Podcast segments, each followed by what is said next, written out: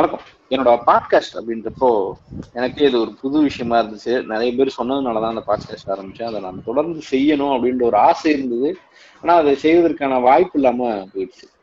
திரும்ப உங்களோடலாம் பேசுறது அப்படின்றப்போ அது ஒரு நல்ல ஒரு அனுபவமாக இருந்தது அப்படின்னு தான் சொல்லணும். இந்த பாட்காஸ்ட் வந்து இப்பயும் கூட சில பேர் ட்விட்டர்ல ஷேர் பண்றாங்க. என்ன டேக் பண்ணி அப்படின்றப்போ எனக்கு பயங்கர ஆச்சரியமா இருந்துச்சு. ஓகே இவ்வளவு நாள் ஆச்சு நம்ம பாட்காஸ்ட் பண்ணி. ஆனாலும் மக்கள் வந்து அதை அதை தொடர்ந்து கேட்கணும் அப்படின்ற ஆர்வம் இருக்கு அப்படின்ற விஷயம் தெரிஞ்சது. திரும்ப பாட்காஸ்ட் ஸ்டார்ட் பண்ணலான்னு இன்னொரு நிறைய நண்பர்கள் அதை சொன்னாங்க. அதோடைய முதல் கன்னியா ஏற்கனவே நான் வீடியோவா பேசின ஃபைசர் நிறுவன விஷயத்தை தான் இன்னைக்கு பேச போனேன் அதுக்கு நம்மளோட இணைந்திருக்கிறது என்னுடைய நண்பர் அதீதன். ரொம்ப சிலரை வந்து எனக்கு அறிவாளிகள் அப்படின்னு ரொம்ப பார்த்த முதல் நாளே தோன்றிய ஆட்கள்ல இவரும் ஒருத்தர். ஒரு நிகழ்வுல பேசும்போது தான் பார்த்தேன். ரொம்ப நல்லா பேசினாரு.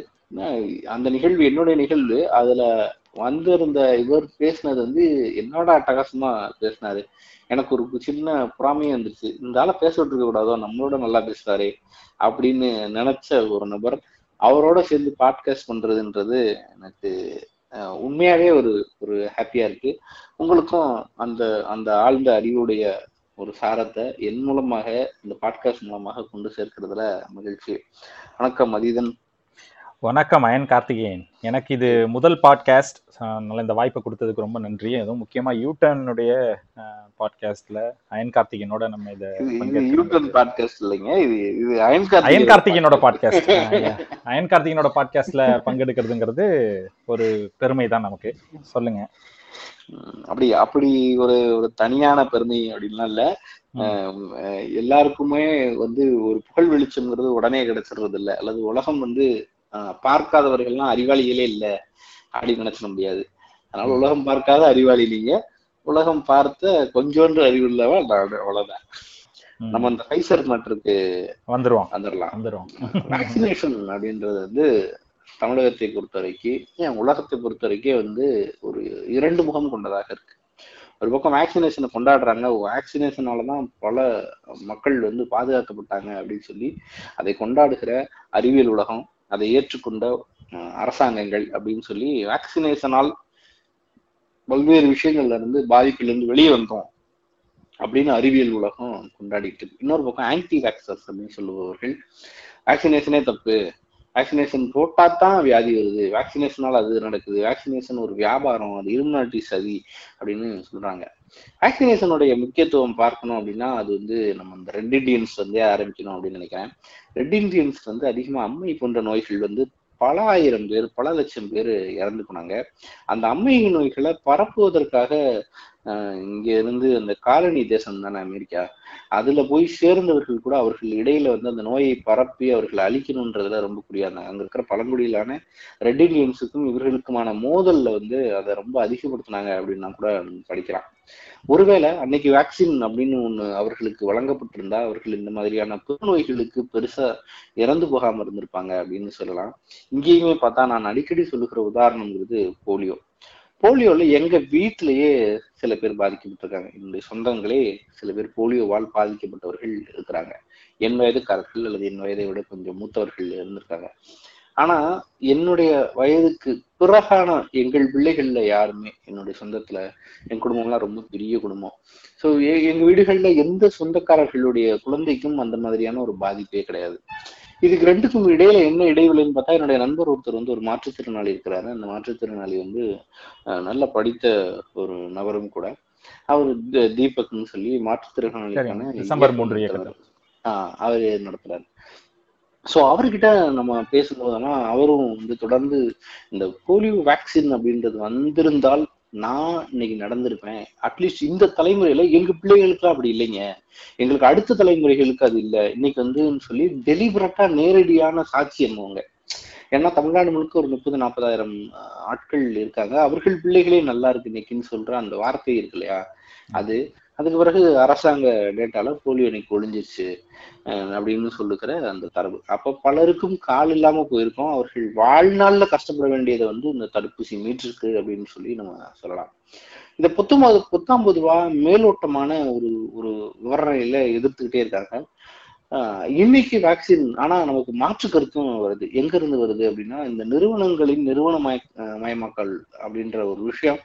அவர்கள் வந்து எல்லாத்தையுமே லாபத்தை நோக்கி இயங்குகிறார்களா அப்படின்ற கேள்வியும் நமக்கு எழாமல் இல்லை. அப்படித்தான் இப்போ வந்து நிறைய வேக்சின் கொரோனாக்காக வருது அப்படின்னு சொல்லும்போது பார்க்கிறோம். அப்ப என்னன்னா வேக்சினுக்கு நீ ஆதரவானா அப்படின்னு கேட்டா வேக்சின்ங்கிறதுக்கான தேவை இருக்கு அப்படின்னு நம்மளால புரிஞ்சுக்க முடியுது. அதே நேரத்துல வேக்சின் வச்சு நடக்கிற வியாபாரத்தை கேள்வி கேட்க வேண்டியது இருக்கான்னு கேட்டா நிச்சயமா கேட்க வேண்டியது இருக்கு. அந்த பொருளே ஒரு ஃபேக்கான பொருள். அந்த பொருளே வந்து ஒரு உருவாக்கப்பட்டது என்பதை போன்ற வாதங்களை நான் வந்து அஹ், ஏற்க வேண்டிய நியாயம் இல்லைன்னு நினைக்கிறேன். அதே நேரத்துல அந்த பொருளில் இருக்கிற வியாபாரத்தன்மை அதை வச்சு இவர்கள் கல்லாக்கட்டு முயற்சியில் ஈடுபடுவதை நிச்சயமாக கேள்விக்கும் விவாதத்துக்கும் உட்படுத்த வேண்டியது இருக்கு அப்படின்னு நினைக்கிறேன். ஒரு பத்தாம் பொதுவான எதிர்ப்பு இல்லாம ஒரு அனலிட்டிக்கலா அதை பார்க்க வேண்டிய ஒரு கட்டாயம் இருக்கிறதா நான் உணர்றேன். கார்த்திக் நீங்க ஆஹ் இப்ப நான் நான் நினைக்கிற அந்த அந்த நினைப்புக்கு சாதகமா என்ன இருக்குன்றத சொல்லுவீங்கன்னு நினைக்கிறேன். ஓகே இதை வந்து முதல்ல நான் நீங்க இந்த அம்மை பற்றி ஒரு குறிப்பிலேருந்து தொடங்குனீங்க. நான் இங்கே பரவலாக இந்த வேக்சின் பற்றி பேசுகிறவங்களுக்கு நான் ஒரு தரவு சொல்லுவேன். என்னன்னா ஆயிரத்தி தொள்ளாயிரத்தி மூன்று நான் என் நினைவு சரியா இருந்ததுன்னா ஆயிரத்தி தொள்ளாயிரத்தி மூன்று ராமானுஜம் பிறந்த ஆண்டு. ராமானுஜம் நம்ம சொல்றோம் இல்லையா கணித மேதை அவர் பிறந்த ஆண்டு. அவர் பிறந்தது கும்பகோணத்துல. ராமானுஜன் உடன் பிறந்தவங்க மொத்தம் மூணு பேர். அதாவது ராமானுஜம் நாலாவது குழந்தை. அந்த முதல் மூன்று பேரும் இறந்தது அம்மை நோயால.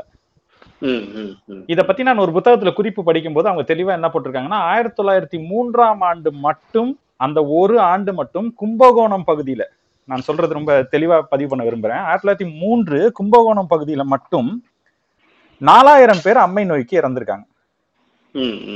இது தரவு. இது பிரிட்டிஷ் அரசாங்கத்துக்கிட்ட இருந்து கிடைத்த தரவு. இப்ப நீங்க அந்த கும்பகோணம் மட்டும் நாலாயிரம்னா அன்னைக்கு இருந்த டிஸ்ட்ரிக்ட் அன்னைக்கு இருந்த மக்கள் தொகையை வச்சு தமிழ்நாட்டுல எத்தனை பேர் அம்மை நோய்க்கு இறந்திருக்க வாய்ப்பு இருக்குங்கிறத ஒரு தோராய கணக்குல யோசிச்சு பாருங்க. இப்போ சொன்னீங்கன்னா இந்த தரவுகளே வந்து இலுமினாட்டி சதி அப்படி சொல்லிட்டு போயிடுவாங்க. இல்ல நம்ம என்ன புரிஞ்சுக்கிறது இல்லைன்னா நம்ம ஒண்ணு கடந்து வந்துட்டோங்கிறதுனால அது இல்லைன்னு இவங்க நினைக்கிறாங்க. நான் பல பேர்கிட்ட என்னன்னா இப்போ அம்மை நோய் இப்போ ஒண்ணு நீ பார்க்கறது இல்ல அப்படிங்கறதுனால அம்மை நோய் இருந்தது பொய்யாயிடாது. இன்னும் பல பேருக்கு இங்க தெரியாதது என்னன்னா நம்ம எய்ட்ஸ்னு ஒரு நோய் இப்போ பார்த்துட்டு இருக்கோம். இப்போ வந்து அது ரொம்ப சர்வசாதாரணமா ஆயிடுச்சு. நம்ம அதை நம்ம புரிஞ்சுக்கிட்டோம். எய்ட்ஸ் நோயாளி அருகில நான் உட்கார்றதுனால எனக்கு தொத்த போறது இல்ல அதே சமயத்துல எய்ட்ஸ் நோயாளிங்கிறவன் அவன் ஒரு விக்டிம் அவனை வந்து நம்ம பாதுகாக்கணும் அவனை பாத்துக்கணும் அப்படிங்கிற ஒரு முற்போக்குத்தனமான சிந்தனைக்குள்ளார பெரும்பான்மையான மக்கள் உள்ள போயிட்டோம்.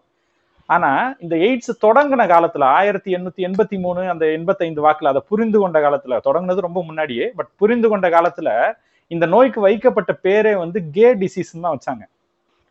அது ஏதோ ஒரு இந்த ஒரு பாலின சேர்க்கையில இருக்கிறவங்களுக்கு மட்டுமே வருதுங்கிற மாதிரியான ஒரு புகட்டலை கொடுத்து அவங்கள ஒதுக்கி அவங்கள அழுத்தம் கொடுத்து எய்ட்ஸ் இருக்கிறவன் அந்த வியாதியை சொல்றதுக்கு பயப்படுவான்.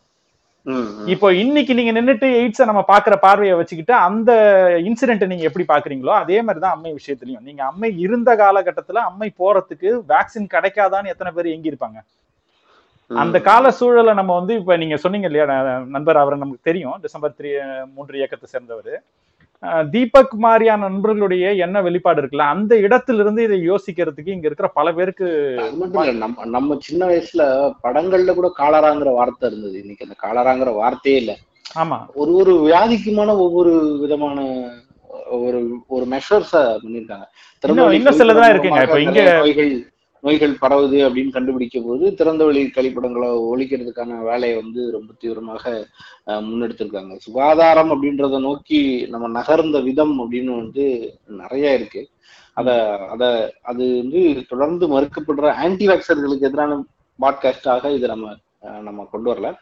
திரும்ப வேக்சினுடைய அடுத்த கண்ணியா இருக்க இது இரண்டாவது விஷயம் நான் இதுல மென்ஷன் பண்ண வர்றது என்னன்னா பாப்புலேஷன் டென்சிட்டி அதாவது பாப்புலேஷன் இல்ல பாப்புலேஷன் டென்சிட்டி அமெரிக்கா மாதிரியான அமெரிக்காவுடைய பரப்பளவுக்கு நாற்பது கோடி பேர் அப்படிங்கிறது எப்படி? இந்தியாவுடைய பரப்பளவுக்கு நூத்தி முப்பது கோடி பேர் எப்படி அப்படிங்கறது இதுல கருத்துல எடுத்துக்கணும். தொற்று வியாதிகள் வந்து இந்தியாவில் அதிகமா பரவுறதுக்கு இங்க இருக்கிற பாப்புலேஷன் டென்சிட்டி ஒரு ரீசன் இப்போ நீங்க நீங்க சொன்ன அந்த தொடக்க விஷயத்துக்கு நான் வந்துடுறேன். இந்த நிறுவனமயமாக்கப்படுதா அப்படிங்கிற ஒரு கேள்வி வருது. பொதுவாகவே இந்த மருந்து சார்ந்து அந்த அறிவுங்கிறத தான் மருந்தை எப்படி உருவாக்குறாங்க அப்படிங்கிற பத்தின ஒரு தெளிவான அறிவு படிச்சவர்களுக்கு மத்தியிலேயே இருக்காங்கிறதுல ஒரு சின்ன கேள்வி இருக்கு. நம்ம அதுல இருந்து தான் இந்த இந்த மொத்த இன்சிடென்ட்டையும் கவனிக்கணும். ஒண்ணு. இரண்டாவது வந்து. ஒரு மருந்து எப்படி உருவாகுது அப்படிங்கறத நீங்க கேட்டீங்கன்னா இந்த நம்ம ட்ரையல்ஸ் எல்லாம் இருக்கும். நான் ரொம்ப எளிமைப்படுத்தி அதை உருவாக்கப்படுது. ஆஹ் உருவாக்கப்படுகிறது. இப்போ நீங்க வந்து ரொம்ப எளிமையான மருந்தா உங்களுக்கு ஒன்று சொல்லணும்னா இப்போ நம்ம மெட்ஃபார்மின் ஒரு மருந்து இருக்கு. நம்ம இதுக்கு டயபெட்டிஸ்க்கு அதிகமா சாப்பிட்றவங்க நிறைய பேருக்கு தெரிஞ்சிருக்கும் அது. ஏன்னா அவங்க வீடுகளில் யாராவது ஒருத்தவங்க அதை சாப்பிட்டுட்டு இருப்பாங்க. இந்த மெட்ஃபார்மின்ங்கிற மருந்து வந்து உருவானதுக்கு பின்னாடி நீங்க போய் பாத்தீங்கன்னா அதோடைய ஆய்வு வந்து பதினெட்டு ஆண்டுகள் கிட்டத்தட்ட அதுக்கு ஆய்வு பண்ணியிருப்பாங்க. Phase. One trial phase two trial phase three trial அப்படின்னு மூன்று கட்ட ஆய்வுகள் நடக்கும். ஆய்வோட தொடக்கத்துல எப்படி நடக்கும்? ஏதோ ஒரு கெமிக்கல் எடுக்கிறாங்கன்னே நம்ம வச்சுப்போம் ஏன்னா இவங்க பேசுறது கெமிக்கல் தான் நம்ம பேசுறோம். ஒரு கெமிக்கல் எடுக்கிறாங்க. அந்த கெமிக்கல் வந்து முதல் நிலையில நான் எலிகளுக்கு கொடுக்குறேன். அப்புறம் வந்துட்டு ஹெல்தி வாலண்டியர்ஸ்க்கு கொடுக்குறேன். அதுக்கப்புறம் சிக் வாலண்டியர்ஸ்க்கு கொடுக்குறேன். இது எல்லா சூழல்லையும் அவங்களுக்கு சேஃபியா சேஃப்டியா இருக்கா? இதை உண்பதனால அவங்களுக்கு ஏதாவது சைடு எஃபெக்ட்ஸ் வருதா? இல்ல உயிருக்கே ஆபத்து வர மாதிரியான சிக்கல் ஏதாவது வந்துருதா? அப்படிங்கறது எல்லாத்தையும் ஆய்வு பண்ணி இறுதிநிலை ஆய்வை இவங்க வாங்கி அதாவது யூஎஸ்எஃப்டிஏ நம்ம சொல்றோம் யுனைடெட் ஸ்டேட்ஸ்ல இங்கேயும் நமக்கு எஃப்டிஏ இருக்கு ஃபுட் அண்ட் ட்ரக் அத்தாரிட்டி இருக்காங்க. அவங்களுக்கு இதை ஃபைலிங்கா பண்ணி அவங்க வந்து முழு ரிவ்யூ பண்ணிட்டு அதை அப்ரூவல் கொடுப்பாங்க. இந்த காலம்ங்கிறது வந்து சற்றேறக்குறைய பன்னெண்டுல இருந்து இருபது ஆண்டு காலம் ஆகுது ஒரு சராசரியான மருந்துக்கு. இப்ப இந்த இருபது ஆண்டு காலம் அந்த நிறுவனம் ஒரு தொகையை அதுக்குள்ளார போடுது. நிறைய நீங்க இன்னும் உள்ளார போய் பாத்தீங்கன்னா நிறைய நிறுவனங்கள் வந்து இதை தொடங்குவாங்க மூணாவது கட்டத்துல போய் தோத்து போயிடுவாங்க. நீங்க நிறைய ப்ராடக்ட் அது மாதிரி பார்க்கலாம். இப்ப ஃபைசர் நிறுவனங்கள் செலவுங்கிறது வந்து ரொம்ப ரொம்ப ஆமா. இப்ப அதுக்கு சராசரி செலவு என்ன சொல்றாங்கன்னா எயிட் ஹண்ட்ரட் மில்லியன் யூஎஸ் டாலர்னு சொல்றாங்க. ஒரு ட்ரக்கை வெளில கொண்டு வரதுக்கு ஒரு நிறுவனம் செலவு பண்றது eight hundred million US dollar இப்போ இப்போ நானோ இல்ல நீங்களோ யாரோ ஒரு தனிப்பட்ட முறையில ஒரு முதலாளியாக மாறி இதை செய்யும் போது நம்மளுடைய நோக்கம் முழுக்க லாப கண்ணோட்டமாக தான் இருக்கும். அப்ப நம்ம என்ன பண்ணுவோம் அப்படின்னா இத இந்த எண்ணூறு மில்லியனை நான் போட்டுட்டேன். இதை எப்படி நான் திரும்பி எடுக்க போறேன்? எவ்வளவா திரும்பி எடுக்க போறேன்? அப்படிங்கறத பார்க்கும்போது அதனுடைய சமூகத்துல அதோட டிமாண்ட்னு ஒண்ணு பார்ப்போம். நம்ம பிசினஸ்ல பேசுறோம்ல ஹவு மச் டிமாண்ட் அப்படின்னு ஒரு கேள்வி இருக்கு. டிமாண்ட் இருந்தாதான் நான் அதை ரிசர்ச்சே பண்ணுவேன் நம்பர் ஒன். டிமாண்ட் கிரியேட் ஆயிடுச்சுன்னு நான் தெரிஞ்சிருச்சுன்னா அதை நான் கம்மியா விற்க வேண்டிய அவசியம் இல்லை. இப்போ என்கிட்ட ஒரு ஒரு பொருள் இருக்கு. அந்த பொருளுக்கான டிமாண்ட் வந்து இரநூறுவா ரொம்ப ரேரான டிசீஸ்க்கெல்லாம் வந்து பொதுவாகவே மருந்து இல்லாம இருக்கும். ஆமா. மருந்தே இல்ல அப்படின்னுவாங்க. அதற்கு. காரணம் வந்து இந்த மாதிரியான ரிசர்ச்சுக்காக அதீத செலவுகள். அதீத செலவுகள். ஒண்ணு ரெண்டாவது இந்த ரிசர்ச் வந்து எல்லா சமயம் பாசிட்டிவா முடியாது. நிறைய இடத்துல இப்ப இவங்க ஹெச்ஐவிக்கு சொல்றாங்களே எத்தனையோ நிறுவனங்கள் இன்ஸ்டிடியூஷன்ஸ் இண்டஸ்ட்ரீஸ் வந்துட்டு இதுக்காக ஒர்க் பண்ணிட்டு இருக்காங்க. ஆனா அது எல்லாத்தையுமே பாத்தீங்கன்னா அவங்க ஒரு கிட்டத்தட்ட பத்து ஆண்டுகள் பன்னெண்டு ஆண்டுகள் ஆய்வுல இருப்பாங்க. இந்திய நிறுவனங்களே சில முயற்சி பண்ணாங்க. ஆய்வுல போய் பன்னெண்டு ஆண்டுகள் கழிச்சு அதுக்கு எந்த வாய்ப்பும் இல்ல. அந்த மருந்து வந்து பயன்படாதுங்கிற மாதிரியான இடத்துல வந்து நிப்பாங்க. அப்ப என்ன பண்ணலாம்? அப்ப இனிமே ரவுண்ட் ஜீரோ மறுபடியும் ஒன்னாவது வருஷத்துல இருந்து இன்னொரு ட்ரக் எடுத்து ஆரம்பிக்கணும். சொல்லும் போது டக்குன்னு எனக்கு என்ன தோணுது அப்படின்னா. எய்ட்ஸுக்கே இன்னும் மருந்து கண்டுபிடிக்கல கொரோனாக்கு எப்படி கண்டுபிடிக்கல அதுதான். அது ஒரே ஒரு நல்லது என்ன எய்ட்ஸ் தொற்று வியாதி இல்ல. அப்படியே பக்கத்துல இருக்கிறவனுக்கு செயின் செயினா அப்படியே பரவிடுங்கிற மாதிரி இருந்ததுன்னா இந்நேரம் எய்ட்ஸ் கண்டுபிடிச்சிருப்பாங்களோ என்னமோ நமக்கு தெரியல. இந்த மாதிரியான ஒரு கம்யூனிகபிள் டிசீஸ்க்குள்ளார அது அஹ், முக்கியமான இடத்துல இல்ல. ஒன்று இது ஒன்று. இப்போ இந்த இடத்துல நிறுவனங்கள் வந்து பணம் பண்றதுக்கு தான் முயற்சி பண்ணுவாங்கங்கிற அந்த இயல்பை புரிஞ்சுக்கிட்டோம்னா இதை ரெகுலேட் பண்ண வேண்டிய பொறுப்பு அரசு கிட்ட இருக்கு. எந்த ஒரு நிறுவனமும் ஒரு நாட்டுல பணம் பண்ண தான் முயற்சி பண்ணுவாங்க. இப்போ வேக்சின் அதுக்கு விதிவிலக்கே கிடையாது. இன்னும் நீங்க சொல்ல போனீங்கன்னா கொரோனா மாதிரியான காலகட்டத்துல இப்ப இந்த கடந்த ஆறு மாத காலங்கள்ல எத்தனை நியர் நான் சொல்லுவேன் முதல் மாதம் கொரோனா வந்தப்போ எனக்கு தெரிஞ்ச யாருக்கும் கொரோனா இல்ல. ஆனா ஒரு மூன்றாவது மாதம் நாலாவது மாதத்துல எனக்கு தெரிந்த யாரோ ஒரு நபர் ஐயோ என்னோட சித்தப்பா பையனுக்கு வந்துருச்சு. என்னுடைய பக்கத்து வீட்டுக்காரனுக்கு வந்துருச்சியா? எனக்கு பால் போட்டுட்டு இருந்தவனுக்கு வந்துருச்சு அப்படின்னு எனக்கு தெரிந்தவனுக்கு எல்லாம் வரும்போது எனக்குள்ள ஒரு பீதி வந்தது பாத்தீங்களா? அந்த இடம் தான் செல்லிங் பாயிண்ட் இப்ப இந்த இடத்துல இருந்து நீங்க அந்த வேக்சினை அணுகுனீங்கன்னா அந்த கம்பெனிக்காரன் இது இது எவ்வளவு பெரிய டிமாண்ட்ல இருக்கு? அப்ப இந்த வேக்சினுக்கு நான் ஒரு சார்ஜ் வச்சு ஆட்டையை போடணுங்கிற இடத்துக்கு நகரலாம். தவறு இல்லைன்னு நான் சொல்றேன். அதுதான் வந்து முதலாளித்துவ மனநிலை. இப்ப இந்த முதலாளித்துவ மனநிலையை கண்ட்ரோல் பண்றதுக்கு தான் நம்ம அரசுன்னு ஒண்ணு வச்சிருக்கோம். அந்தந்த அரசுகள் இங்க இருக்கிற மொத்த மக்களையும் தான் அணுக முடியும். நூத்தி முப்பது கோடி பேருக்குமான மருந்தை தான் அவங்க உருவாக்குறதை நோக்கி அவங்க செயல்படணும். இது நடக்காம போகலாம்.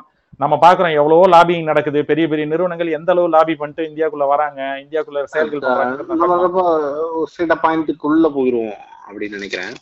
இப்ப இருக்கிற இந்த நிறுவனங்கள் வந்து நிறைய ஆய்வு நடத்திட்டு இருக்கு. இந்தியாவிலும் நடக்குது உலக அளவிலேயே நடக்குது. ஆனா இந்த பைசர் வந்து ஒரு அதீத விளம்பரத்துக்குள்ள போயிட்டாங்க. அதை ஒட்டி நிறைய சர்ச்சைகளாகவும் பேசப்படுது. இந்த நிறுவனம் வந்து வேக்சினே வராது அப்படின்ற ஒரு ஒரு பார்வையும் முன்வைக்கப்படுது. அது ஏன் அது அது வர்றதுக்கு வாய்ப்பு இல்லைன்னு ஏன் நம்ம நினைக்கிறோம் அப்படின்னு பல்வேறு காரணிகள் இருக்குல்ல. ஒரு ஆய்வுக்கு வந்து அந்த ஒரு இரண்டு ஆண்டுகள் நேரம் கொடுக்கணும்னு சொல்லியிருக்காங்க. ஆனா அது இப்போ ஒரு மூணு மாசத்துடைய ஆய்வு தான் அறிவிக்கை தான் கொடுத்துருக்காங்க. அதுல தான் நைன்டி ஃபைவ் பர்சன்ட் வந்து அதுல பாதுகாப்பாக ஐ மீன் சக்சஸ் ரேட்ன்ற மாதிரி சொல்றாங்க. ஸோ அப்போ அதை அதை பற்றி நம்ம அடுத்த அளவுல பேச வேண்டியது இருக்குன்னு நினைக்கிறேன். அது வந்து இப்போ நீங்க நான் முதல்ல சொன்ன மாதிரி மருந்துகளுக்கு பன்னிரெண்டுல இருந்து இருபது ஆண்டுகள் நான் ஆகுதுன்னு சொல்ற மாதிரி வேக்சினுக்கு இரண்டு ஆண்டுகள் அப்படிங்கிறது இங்க அனுமதி இங்க இங்க வந்து அரசுகள் இல்லைன்னா நம்ம சொல்ற ஃபுட் அண்ட் ட்ரக் அத்தாரிட்டி வந்து அனுமதிச்சிருக்காங்க. அப்படின்னா என்னன்னா ஒரு ஒரு வேக்சினை நான் எடுக்கிறேன். முதல்ல வேக்சினை பத்தின ஒரு அடிப்படை தெளிவை நம்ம எடுத்துக்கலாம். வேக்சின்ங்கிறது வந்துட்டு மருந்து கிடையாதுங்க. அதாவது நம்ம வந்து ஒரு ஒரு வெளியிலேருந்து ஒரு ட்ரக் எடுத்து என் உடம்புல போடுறாங்க இல்லை வந்து ஒரு கெமிக்கல் எடுத்து என் உடம்புல போடுறாங்கங்கிறது முதல்ல இல்லை. அது என்ன அப்படின்னா தடுப்பு மருந்துன்னு நம்ம சொன்னா கூட வைரஸையே தான் நமக்குள்ள உட்செலுத்துறாங்க. பெரும்பான்மையான மருந்துகள் நீங்க தட்டமையிலேருந்து ஆரம்பிச்சு அம்மை மெசல்ஸ் மம்ஸ் இந்த மாதிரி எதை பார்த்தாலும் அதுல இருக்கிற அந்த காரணி பேத்தோஜன் நம்ம சொல்றோம் இல்லையா? அந்த வைரஸையோ இல்லை அந்த பாக்டீரியாவையோ வீரியம் குறைந்த அளவுல. வீரியம் குறைந்ததுன்னு இப்ப நம்ம சொல்லும்போது அவங்க போடுற ஒரு நூறு வைரஸ் போடுறாங்கன்னு வச்சுக்கோங்களேன். நான் சும்மா ஒரு தோராய அளவுக்காக சொல்றேன். ஒரு நூறு வைரஸ் போடுறாங்கன்னா அது பெருக்கம் அடையாது. அது ரீப்ரொடக்டிவ் எபிலிட்டியை அது இழந்திருக்கும். அதை இழக்க வச்சு நம்ம உடம்புல போடுவாங்க. உயிரோட. இல்ல அப்படின்னா இறந்த வைரஸ்களை நம்ம உடம்புல செலுத்துவாங்க. இப்படிதான் வந்து தடுப்பூசிகள் தயாரிக்கப்படுது உலக அளவுல. இப்ப இந்த இறந்த வைரஸ்களை ஏன் என் உடம்புல செலுத்தணும் அப்படின்னு ஒரு கேள்வி வருது. இறந்த வைரஸ்களை என் உடம்புக்கு செலுத்தும் போது இப்ப வைரஸ் என் உடம்புக்கு வந்துருச்சு. ஏதோ ஒரு வெளிக்காரணி உள்ளார வந்துருச்சு அப்படிங்கறத உடல் ரியலைஸ் பண்ணும். உடலுடைய நம்ம அந்த ரெண்டு இடத்துலயுமே பார்த்தா. ஒண்ணு ரீப்ரொடக்ஷன் பண்ண முடியாத சூழல்ல இருக்கிற வைரஸ். அப்படி இல்லைன்னா அது ஏற்கனவே இறந்தது. மறுபடியும் பாத்தீங்கன்னா அது பன்மடங்கா வளர்றதுக்கான வாய்ப்பு இல்லாத வைரஸ் ஆமா வாய்ப்பு இல்லாத வைரஸை நம்ம உடம்புல போடுறாங்க. இப்ப. போடும்போது இந்த இது உடம்புல போன உடனே உடம்பு வந்து அதற்கான எதிர்காரணிகளை உருவாக்குது. ஆன்டிபாடி அப்படின்னு நம்ம சொல்றோம் இல்லையா? நம்மளுடைய எதி- எதிர்ப்பாற்றல் வந்துட்டு இதற்கு அந்த அந்த வைரஸ்க்கு எகெயின்ஸ்டா உருவாகும். இப்ப இதுல நீங்க பாத்தீங்கன்னா சில நேரத்துல ஒரு ஊசி போட்டாலே போதும் சில நேரத்துல ரெண்டு ஊசி போடுவாங்க. இப்ப நீங்க குழந்தைங்க பாத்தீங்கன்னா பூஸ்டர் டோஸ் சில வார்த்தை வரும். பூஸ்டர் டோஸ் ஏன் போடுறாங்க அப்படின்னா அந்த எதிர்காரணி போதுமான அளவுல உருவாகி இருக்காது. முதல் நிலையில கொடுக்கும்போது அப்போ முதல் நிலையில ஒரு தடவை கொடுப்பாங்க அப்புறம் ஒரு ஒரு ஆறு மாதம் கழிச்சு மறுபடியும் கொடுப்பாங்க அடுத்து ஒரு ஆறு மாதம். ஏன்னா குழந்தையோட உடல் வளருது. குழந்தையோட எதிர்ப்பு அஹ், எதிர்ப்பாற்றல் வந்து வளர்ந்துகிட்டே போகும் காலப்போக்கில். ஆறு மாதத்துக்கு கொடுக்கும்போது ஒரு வருஷத்துக்கு கொடுக்கும்போது ஒன்றரை வருஷத்துக்கு கொடுக்கும்போது அது முழுமையான எதிர் எதிர்ப்பாற்றலோட குழந்தை வளர்ந்துரும். அப்படிங்கிற எண்ணத்துல தான் இந்த பூஸ்டர் டோஸ் ஒன் டூ அப்படிங்கிறதுலாம் இங்க கொடுக்குறாங்க. இப்போ இந்த- இந்த இந்த இதுல சில ஃபெயிலியர்ஸ் இருக்குங்க. என்னன்னு கேட்டீங்கன்னா நீங்க வைரஸை உயிரோடு எடுத்து போடும்போது இந்த வைரஸ்க்கு வந்து இப்போ நீங்க கொரோனா விஷயத்திலே நிறைய பேர் ரொம்ப படிச்சவங்க அதை கவனிச்சிருப்பாங்க. வந்தது போன நவம்பர்ல ஓராண்டுல நிக்கிறோம். ஓராண்டுல கிட்டத்தட்ட அறுபது முறை அதோட ஸ்ட்ரெயின்ஸ் மாறி இருக்கு அப்படின்னு சொல்லி நம்ம ஆன்லைன்ல படிக்கிறோம். இந்தியாலேயே முப்பது வகையான ஸ்ட்ரெயினை பார்த்திருக்காங்க. அப்படின்னா அந்த வைரஸ் வந்து தன்னை தன்னளவுல மாத்திக்கிட்டே இருக்கு. பரிணாம வளர்ச்சிக்கு உட்படுத்திக்கிட்டே இருக்கு. ஒரு ஒரு மனிதனுக்குள்ள போய் இன்னொரு மனிதனுக்குள்ள போறதுக்குள்ளார அதனுடைய டோட்டல் ஸ்ட்ரக்சர்ல அது சின்ன சின்ன மாற்றங்களை பண்ணிக்கிட்டே இருக்கு. அப்படி பண்ணும்போது நான் இறந்த வைரஸ்னு ஒண்ணு உங்ககிட்ட கொடுக்கும்போது அது வந்து ஒரு ஆறு மாதம் முன்னாடி எனக்கு இருந்த அறிவின் பயனா சில வைரஸை நான் எக்ஸ்ட்ராக்ட் பண்ணி அதை உங்களுக்கு கொடுத்துருப்பேன். ஆறு மாதம் கழிச்சு அதுவே மாறி இருக்கும் அப்போ. அதனால் கிடைக்கிற நம்ம உடம்புல பெருகிற எதிர்ப்பாற்றல் இருக்கு இல்லையா? அந்த எதிர்ப்பாற்றல் வந்து புதிதாக உருவெடுத்திருக்கிற வைரஸ்க்கு வந்துட்டு பெரிதா வேலை செய்யாது. அப்போ வந்து எஃபெக்டிவ்னஸ்ங்கிறது காலப்போக்கில் வைரஸ்க்கு குறைஞ்சிக்கிட்டே போகுங்க. அது வைரஸ் பெருகிரும் நம்ம கொடுக்குற தடுப்பூசி நம்ம கொடுக்குற தடுப்பூசியோட எஃபெக்டிவ்னஸ் கம்மியா இருக்கும். இப்போ இது வந்து வேக்சினை பொறுத்த வரைக்கும் தடுப்பூசி உலகத்துல இது மிகப்பெரிய சவால். இப்போ ஏன் இந்த இடத்துக்கு நான் வந்தேன்னா ஃபைசருடைய மருந்துக்கு ஏன் இவ்வளவு பெரிய ஹைப் இருக்குன்னு ஒரு கேள்வி கேட்டீங்க. ஏன் இவ்வளவு பெருசா வந்து ஃபைசருடைய மருந்து விளம்பரப்படுத்தப்படுது? ஏன்னா தடுப்பூசி உலக அளவுல நிறைய கம்பெனி மேனுஃபேக்சர் பண்றாங்க. அதுல ஃபைசர் பண்ற மருந்து மட்டும் கொஞ்சம் வித்தியாசமானதுங்க. அவங்க நேரடியாக அந்த வைரஸை உட்செலுத்தும் முறைக்கு போகல. அவங்க அதற்கு பதிலாக என்ன பண்றாங்கன்னா அந்த வைரஸுடைய ஆர்என்ஏ குறிப்பா மெசஞ்சர் ஆர்என்ஏன்னு சொல்லுவாங்க. அந்த எம்ஆர்என்ஏ உடைய ஸ்ட்ரக்சரிங்கை பிடிச்சி அதை ரீப்ரொடியூஸ் பண்ணி அதை உள்ள போடுறாங்க. அது வந்து வைரஸோடைய மாற்றங்கள் சொன்ன இல்லையா? அறுபது ஸ்ட்ரெயினா மாறுதுன்னு. அப்படி மாறும்போது எம்ஆர்ஏ எம்ஆர்என்ஏ பெரும்பாலும் மாறாது. அதுதான் அதனுடைய அடிப்படை மூலக்கூறா இருக்கும். அப்ப அந்த அடிப்படை மூலக்கூறையே நான் எடுத்து உங்க உடம்புல போட்டேன்னா அந்த அடிப்படை மூலக்கூறு ஒரு பேத்தோஜன் வெளியில இருந்து வர காரணி. அப்படிங்கிறப்ப உடம்பு அதற்கான எதிர்ப்பாற்றலை உருவாக்கிடுச்சுன்னா வைரஸ் எத்தனை முறை பெருகினாலும் அது அந்த எதிர்ப்பாற்றல் வந்து அந்த அந்த வைரஸை வந்து எதிர்த்து போராடும். அப்படிங்கிறது தான் இதுல இருக்கிற அறிவியல். இப்போ. உலகத்திலேயே முதல் முறையாக எம்ஆர்என்ஏ டெக்னாலஜில வெளிவர வேக்சின் வந்து இதுதாங்க கோவிடுக்காக. ஃபர்ஸ்ட் வேக்சின் ஃபைசர் பண்ற வேக்சின் தாங்க வருது. வெளியில.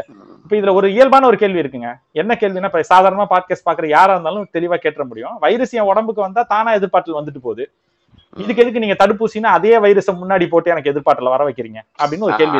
ஆக்சுவலா வந்து ஒரு ஒரு வைரஸ் வந்துருச்சு அப்படின்னா. அது நம்ம உடம்புக்கான முதல்லயே ப்ரிப்பேர்டா இருக்கிறதுக்கும். அதாவது ஒரு சண்டைக்கு ஒரு போர் வர்றதுக்கு முன்னாடி அருவா கத்தி எல்லாத்தையும் ரெடி பண்ணி கேடயத்தை ரெடி பண்ணி தன்னுடைய தளவாடங்களை எல்லாத்தையும் சரிப்படுத்தி தயார் நிலையில வைக்கிறத போல இந்த தடுப்பூசிகள் வந்துருச்சு அப்படின்னா அந்த தடுப்பூசியை நம்ம உடம்புல எடுத்துட்டோம்னா நம்ம உடம்பு தயாரா இருக்கும் அப்படி இல்லைன்னா நான் நான் இந்த த- சண்டை போட்டு ஜெயிச்சுக்கிறோம்ல அப்படின்னு சொன்னா திடீர்னு ஒரு போர் வருது அப்படின்னா கத்தி எங்க கபடா எங்க நம்ம நமக்கான உடம்பு பாதுகாக்கிறதுக்கான கவசங்கள் எங்கன்னு அந்த கடைசி நேரத்துல தேடுறது போல மொத்தமா அந்த வைரஸோட அட்டாக் வர்றப்போ அந்த ஆன்டிபாடி மாதிரியான விஷயங்கள் இல்லாதனால அது அது வாய்ப்பற்ற ஒரு விஷயமா இருக்கும். இது ஒண்ணுங்க. இன்னொரு பக்கம் நான் வேற ஒரு புரிதல் சொல்றேன் பாருங்க. இப்போ வைரஸ் வந்துருது. நான் வ- தடுப்பூசி எடுத்துக்க விரும்பலைங்க. நம்ம ஆன்டி வேக்சர்ஸ் மாதிரி பேசலாம். தடுப்பூசி எடுத்துக்க விரும்பலைங்க. ஏன்னா என் உடல் தான் எதிர்பார்ட்டல தயாரிக்க போகுது. நீ ஏன் தடுப்பூசி போட்டாலும் எதிர்பார்ட்டல்ங்கிறது யாரு? என் உடம்பு தானே தயாரிக்குது. அப்ப என் உடம்பு மேல எனக்கு நம்பிக்கை இருக்கு நான் விட்டுறேன்னு வச்சுப்போம். ஒரு உதாரணத்துக்கு. இந்த இயற்கையாக இந்த வைரஸ் நம்ம உடம்புல வரும்போதுங்க இந்த வைரஸ் வந்துருச்சு இந்த வைரஸ்க்கு எதிராக நம்ம உடம்பு வந்து ஒரு தடுப்பு மருந்தை உருவாக்கணுங்கிறதுக்கான காலம் வந்து ஒரு பதினான்கு நாட்கள் வரை ஆக வாய்ப்பு இருக்குங்க. ஏழுல இருந்து பதினாலு நாட்கள் வரை இந்த ஆன்டிபாடிஸ் ப்ரொடியூஸ் ப்ரொடக்ஷன்ங்கிறது நடக்குங்க. இந்த ஏழுல இருந்து பதினாலு நாள்ல தடுப்பூசிக்கும் உண்மையான வைரஸ்க்கும் ஒரு வித்தியாசம் இருக்கு. நீங்க சொன்னீங்க அது சரியா. தடுப்பூசி பெருகாது. அதாவது தடுப்பூசியா போடுற வைரஸ் இரட்டிப்பாகாது அதுக்கு வீரியம் இல்லை ஆனா உண்மையான வைரஸ் வரும்போது அது பெருகும். அப்போ ஆன்டிபாடி ஜென்ரேட் ஆகிறதுக்குள்ளார வைரஸ் வந்து ஒரு மிகப்பெரிய அளவுல நம்ம உடம்புல பெருக்கம் அடைஞ்சிரும். இது நம்பர் ஒன். நம்பர் ரெண்டு நம்ம கவனிக்க வேண்டியது எல்லோருடைய உடலும் ஒரே மாதிரி இல்லைங்க. இப்ப இந்த. ஆன்டி வேக்சஸ் பேசுற நபர்கள் இருக்காங்கல்ல அவங்க தெளிவா ஒரு விஷயத்த சொல்லுவாங்க மனித உடல்ல இருக்கிற சக்தி வந்து பெருசு அப்படின்னு சொல்லி பேசும்போது இப்ப என் வீட்லயே நீங்க பாத்தீங்கன்னா இயலாமல் இருக்கிறவங்க நிறைய பேர் இருக்காங்க. நீங்க கொரோனாலேயே நீங்க பாத்தீங்கன்னா இறக்குறவங்க கொரோனாவால இறக்கல. கோமார்பிட் கண்டிஷனால தான் இறக்குறாங்க. அதை திருப்பி திருப்பி பதிவு பண்றாங்க எல்லா பத்திரிகையிலையும் அரசோட அறிக்கையிலையும். கோமார்பிட் கண்டிஷன் இருக்கிறவங்க தான் இறக்குறாங்க. அதனால ஐம்பது வயதுக்கு மேல ஆரோக்கியம் சுகமில்லாதவங்களுக்கு தான் முதல்ல வேக்சினை கொடுக்கணும்னே ஹூ சொல்லுது. உலக சுகாதார நிறுவனம் முதல்ல அவங்களுக்கு கொடுங்க. ஏன்னா ஹெல்தி வாலண்டியர்ஸ்க்கு பிரச்சனையே இல்லை. இப்ப இங்கேயே நிறைய பேருக்கு வருது அஹ், அது பத்தி தும்மல் மாதிரி வந்துட்டு போயிட்டு இருக்கு. ஆனா ஹெல்த் கம்மியா இருக்கு. வேறு சில பிரச்சனைகள் அவங்க உடம்புல இருக்கு. உதாரணமா அவங்களுக்கு வந்து ஏற்கனவே உணவு நுரையீரல்ல வந்து பாதையில. சிக்கல் இருக்கு. பிபி. இருக்கு. அவங்களுக்கு டயபெட்டிஸ் இருக்கு. அந்த மாதிரியான சிக்கல் இருக்கிறவங்களுக்கு இந்த கொரோனா வரும்போது அவங்க ஹெல்த் இன்னும் அடி வாங்குது. அப்போ அவங்க வந்து மீளவே முடியாத இடத்துக்கு போய் இறக்க நேரிடுது. அப்படிங்கறதுனாலதான் நமக்கு வேக்சின்ங்கிற ஒன்றே தேவைப்படுது. நம்ம உடலை முன்னோக்கி முன் முன்கூட்டியே தயார்படுத்த வேண்டிய இடம்ங்கிறதே அங்கதான் வருது. அதனாலதான் உலக சுகாதார நிறுவனம் ரொம்ப தெளிவா சொல்லுது. அறுபத்தைந்து வயதுக்கு மேற்பட்டவங்களுக்கு முதல்ல கொடுங்க வேக்சின் இப்ப இப்ப வந்து புது டெக்னாலஜில பைசர் கொண்டு வருது. அந்த புது டெக்னாலஜி வந்து நல்ல விஷயமாவும் இருக்கு. ஓகே தானே நல்லது தானே? அது ஏன் இப்போ இந்தியாவுக்கோ. அல்லது பிற நாடுகளுக்கோ வராதுன்னு நம்ம யோசிக்கிறோம்? இப்ப இதுல இதுல வந்து இந்தியாவிற்கு குறிப்பா வராதுன்னு சொல்றதுக்கு பின்னாடி இரண்டே ரெண்டு விஷயம் தாங்க. நான் வந்து இப்போ நம்ம வராதுங்கிறதுனால ஃபைசரை கொண்டு வராதீங்கிறது நம்மளுடைய வாதம் கிடையாதுங்க. நம்ம சொல்ல வர விஷயம் என்ன அப்படின்னா இப்போ ஃபைசர் வந்து ஒரு ஒரு கால அளவு கொடுக்குறாங்க. நம்ம முன்னாடி சொன்ன மாதிரி நம்ம அந்த டாபிக் லைட்டா ஸ்கிப் ஆயிட்டோம். இந்த இரண்டு ஆண்டுகள் ரிசர்ச்ல வந்துட்டு ஃபைசர் இப்போ மூன்று மாதங்களுக்கு தான் பண்ணியிருக்காங்க. அதாவது டோஸ் கொடுத்து மூன்று மாதம் கழிச்சு அந்த ரிசல்ட்ஸை வாங்கி செக் பண்ணியிருக்காங்க. அதுல வந்துட்டு தொண்ணூத்தைந்து சதவீதம் நபர்களுக்கு கொரோனா வரலை. அதாவது தடுப்பூசி போடப்பட்டதுல தொண்ணூத்தைந்து சதவீதம் நபர்களுக்கு வரல. வேற ஒரு ஐந்து சதவீதம் நபர்களுக்கு மட்டும்தான் வந்திருக்கு. அப்படிங்கிறதுனால அது தொண்ணூத்தஞ்சு சதவீதம் எஃபெக்டிவ் அப்படின்னு நம்ம கிட்ட அதை கணக்காக காமிக்கிறாங்க. அந்த டீட்டெயில்ஸ்குள்ள போக வேணாம். இப்போ இந்த மூன்று மாத காலம்ங்கிறது அடுத்த ஆறு மாத காலத்துல ஒரு டெஸ்டிங் பண்ணுவாங்க. ஒன்பது ஒன்று பண்ணுவாங்க பன்னெண்டு பண்ணுவாங்க பதினெட்டு பண்ணுவாங்க இருபத்தி நாலு பண்ணுவாங்க. இரண்டு ஆண்டுகளோட டேட்டாவை எடுத்து தான் சாதாரண நிலையில அப்ரூவல் கொடுக்கணும். ஆனா கொரோனா வந்து பெரிய அளவுல பரவுனதுனால FDA food and drug authority வந்து இது ஆறாவது மாதத்திலேயே அப்ரூவ் பண்றதுக்கு வாய்ப்பு இருக்கு. குறைந்தபட்சம் வேக்சினை ஆறு மாதத்திலேயே மார்க்கெட்டுக்கு விட்டுறலாம். ஏன்னா மிகப்பெரிய அளவுல இறப்புகள் நடக்குது. எண்ணிக்கை பாத்தீங்கன்னா டோல் ஏறிக்கிட்டே போயிட்டு இருக்கு அப்படிங்கறதுனால இதை முதல்ல கொடுத்துடலாம். கொடுத்து ஓரளவு இந்த அலையை கட்டுப்படுத்திடலாம் அப்படிங்கிற ஒரு எண்ண- எண்ணத்துல இதை வந்து ஆறு மாதத்திலேயே விதிவிலக்காக அப்ரூவ் பண்றதுக்கு வாய்ப்பு இருக்குங்க. இப்ப ஃபைசர் நிறுவனம் என்ன சொல்லுதுன்னா இப்படி ஒருவேளை அப்ரூவல் கொடுத்தா அதாவது எனக்கு இன்னைக்கு நீங்க அப்ரூவல் கொடுத்தீங்கன்னா டிசம்பருக்குள்ளார இரண்டாயிரத்தி இருபத்தொன்னு ஓராண்டு அந்த முழு ஆண்டுக்குள்ளார எங்களால நூத்தி முப்பது கோடி ஊசிகளை கொடுக்க முடியும்னு அது சொல்லுதுங்க. இந்த நூத்தி முப்பது கோடி ஊசிகள்ல எனக்கு இரண்டு சிக்கல் இருக்குங்க. முதல் தரம் நூத்தி முப்பது மக்கள் தொகை நூத்தி முப்பது. நூத்தி முப்பது கோடி. ஆமா. இன்னொன்னு வந்து இந்த நூத்தி முப்பது கோடி ஊசிகள்ல வந்து ஒரு நிறுவனம் தயாரிக்குது அப்படின்ற அடிப்படை. இப்ப நம்ம அரசு சார்ந்த ஆய்வு நிறுவனங்கள் ஒரு விஷயத்த பண்ணுது நீங்களேன் இப்ப இந்திய அரசு வந்து ஆய்வு நிறுவனத்தின் மூலமாக ஒரு ஆய்வு போயிட்டு இருக்கு. அது வந்ததுன்னா இந்திய மக்கள்ல எல்லாருக்கும் கொடுக்கணும் அப்படின்ற ஒரு ஒரு ஃபேர் ட்ரீட்மெண்ட்டுக்கு போகணும். நாங்க பணக்காரருக்கு கொடுக்குறோம்னு கவர்மெண்ட் ஒரு பாலிசி எடுக்க முடியாது. யார் ஐயாயிரம் கொடுக்குறானோ அவனுக்கு மட்டும் நான் கொடுக்குறேன்னு கவர்மெண்டால அரசு நிறுவனத்தால அப்படி ஒரு ஒரு பாலிசி எடுக்க முடியாது. ஒரு பிரைவேட் வந்து அப்படி செய்ய முடியாது. யார் அதிகமா காசு தரணும் அவனுக்கு தருவேன். அப்படி அவ்வளவுதான். அதுதான் யாரால முதலாளி மனநிலைங்கிறது அப்படிதானங்க இருக்கும். இன்னொன்னு இப்ப இந்த. இதை தயாரிக்கிற நிறுவனம் பாத்தீங்கன்னா முடியாது. ஒரு ப்ரீ. புக்கிங் ப்ரீ புக்கிங் விஷயங்களை அவங்க ஓபன் பண்ணலாம். அந்த ப்ரீ புக்கிங் மூலமாக எந்தெந்த நாடுகள்லாம் முதல்ல பணம் கட்டுதோ அவனுக்கு தான் தருவேன்னு சொல்லலாம். அப்படியான ஒரு சிக்கல் தான் இதுல முதல்ல தொடங்கும். இதுல இதுல இன்னும் ஏகப்பட்ட விஷயங்கள். இது இது இதுக்குள்ள நம்ம பார்க்க வேண்டிய சின்ன சில சிக்கல் இருக்குங்க. உதாரணமா இப்ப இந்த ஃபைசர் வந்து நேரடியாக இந்த இது தயாரிக்கலங்க. இது எப்படி நம்ம புரிஞ்சுக்கணும்னா ஜெர்மன் நாட்டை சார்ந்த பயான்டெக் அப்படின்னு ஒரு நிறுவனம் இருக்குங்க. பயான்டெக்னு சொல்லிட்டு. பயான்டெக் நிறுவனம் இந்த இந்த ரிசர்ச்சை பண்றாங்க. இதோடைய அடிப்படை ஆய்வுகளை பண்றாங்க. ஃபைசர் அதற்கான முதலீடு மற்றும் அதோடைய இண்டஸ்ட்ரியலைசேஷன் அதோடைய தயாரிப்புகளை வந்துட்டு முழுமையா பாத்துக்கிறாங்க. கேன் சே அவங்க ஒரு மேனேஜ்மெண்ட் மாதிரி நம்ம வச்சுக்கலாம்னு வச்சுக்கோங்களேன். இல்ல ஒரு இன்வெஸ்டர் மாதிரி இல்ல ஒரு ஏஞ்சல் இன்வெஸ்டர் மாதிரின்னு வச்சுக்கோங்களேன். சோ அந்த மாதிரியாக ஃபைசர் வந்து வெளியில இருந்து அவங்களோட இந்த பர்டிகுலர் வேக்சினுக்கு மட்டும் டைப் போட்டிருக்காங்க அந்த கம்பெனியோட இப்போ முதல் கேள்வி இந்த இந்த கம்பெனி வந்து ஜெர்மன்ல இருக்குங்க.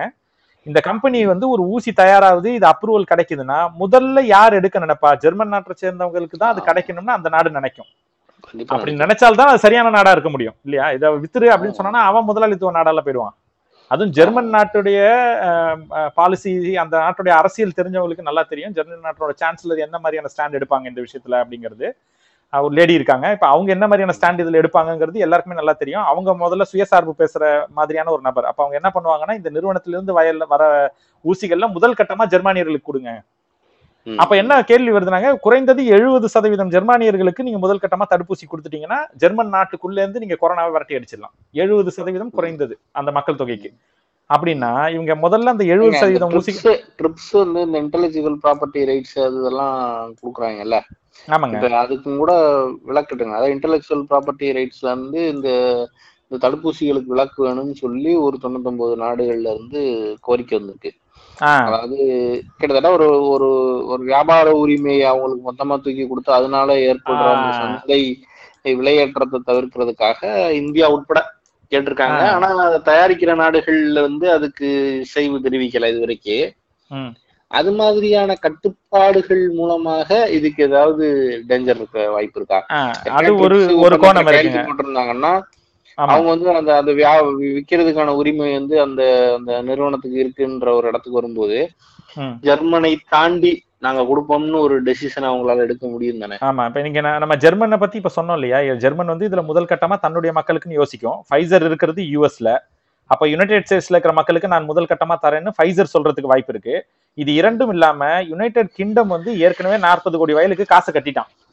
நாற்பது கோடி வயல்களை முதல்ல எனக்கு கொடுத்துருங்கிறான் அதாவது ஒரு ஆண்டிலேயே நூத்தி முப்பது கோடி வயல்கள் தான் பண்ண முடியும்னு அந்த நிறுவனம் சொல்லுது. அதுல நாற்பது கோடி வயல்களை எனக்கு கொடுத்துருன்னு முதல் கட்ட பணத்தை கொடுத்துருச்சு யூகே அப்ப அதுல அது எந்த அளவுக்கு வேகமா இருக்கு? அப்ப முதல் தர நாடுகள் இதுல எவ்வளவு வேகமா செயல்படுவாங்கங்கிறத நம்ம யோசிக்கணும். பிரான்ஸா இருக்கட்டும் சவுதியா இருக்கட்டும் இல்ல ஜ- ஜப்பானா இருக்கட்டும் ஜப்பான் இந்த இந்த போட்டியில எங்க இருக்குன்னே நமக்கு தெரியல. திடீர்னு உள்ள போடுறதுக்கு வாய்ப்பு இருக்கு. அவங்க என்ன மாதிரியான நிலைப்பாடு எடுப்பாங்க அப்படிங்கிற முதல் கட்ட பிரச்சனைகள் இது நாடுகளுக்கு நடுப்புற நடக்கும். யார் முதல்ல வாங்க போறாங்கங்கிறது. இரண்டாவது நீங்க சொல்ற ட்ரிப்ஸ் இந்த ட்ரிப்ஸ் வந்து இப்போ இங்க நிறைய பேருக்கு அதை பத்தின புரிதல் இருக்காங்கிறது தெரியல. அதாவது இப்போ நீங்க இந்த வேர்ல்டு ட்ரேட் ஆர்கனைசேஷன் இருக்குங்க. வேர்ல்டு ட்ரேட் ஆர்கனைசேஷன்ல அங்கமாக இருக்கிற நாடுகளுக்குள்ளார இந்த நேரடி முதலீடுகளை வெளி வெளிநாட்டு முதலாளிகள் வந்து போடுறாங்க. அந்த பன்னாட்டு நிறுவனங்கள் வந்து ஃபாரின் டைரக்ட் இன்வெஸ்ட்மெண்ட் அப்படிங்கறத போடுறாங்க. இப்போ இந்த ஃபைசர் வந்து அமெரிக்க நிறுவனம் பயான்டெக்ங்கிறது ஜெர்மன் நிறுவனம். ஒரு ஜெர்மன் நிறுவனத்து மேல அமெரிக்க நிறுவனம் வந்து கோடி கணக்குல வந்து இன்வெஸ்ட்மெண்ட் பண்ணி இந்த ஊசிக்கான ஆராய்ச்சிகளை இப்ப முன்னெடுத்துட்டு இருக்காங்க.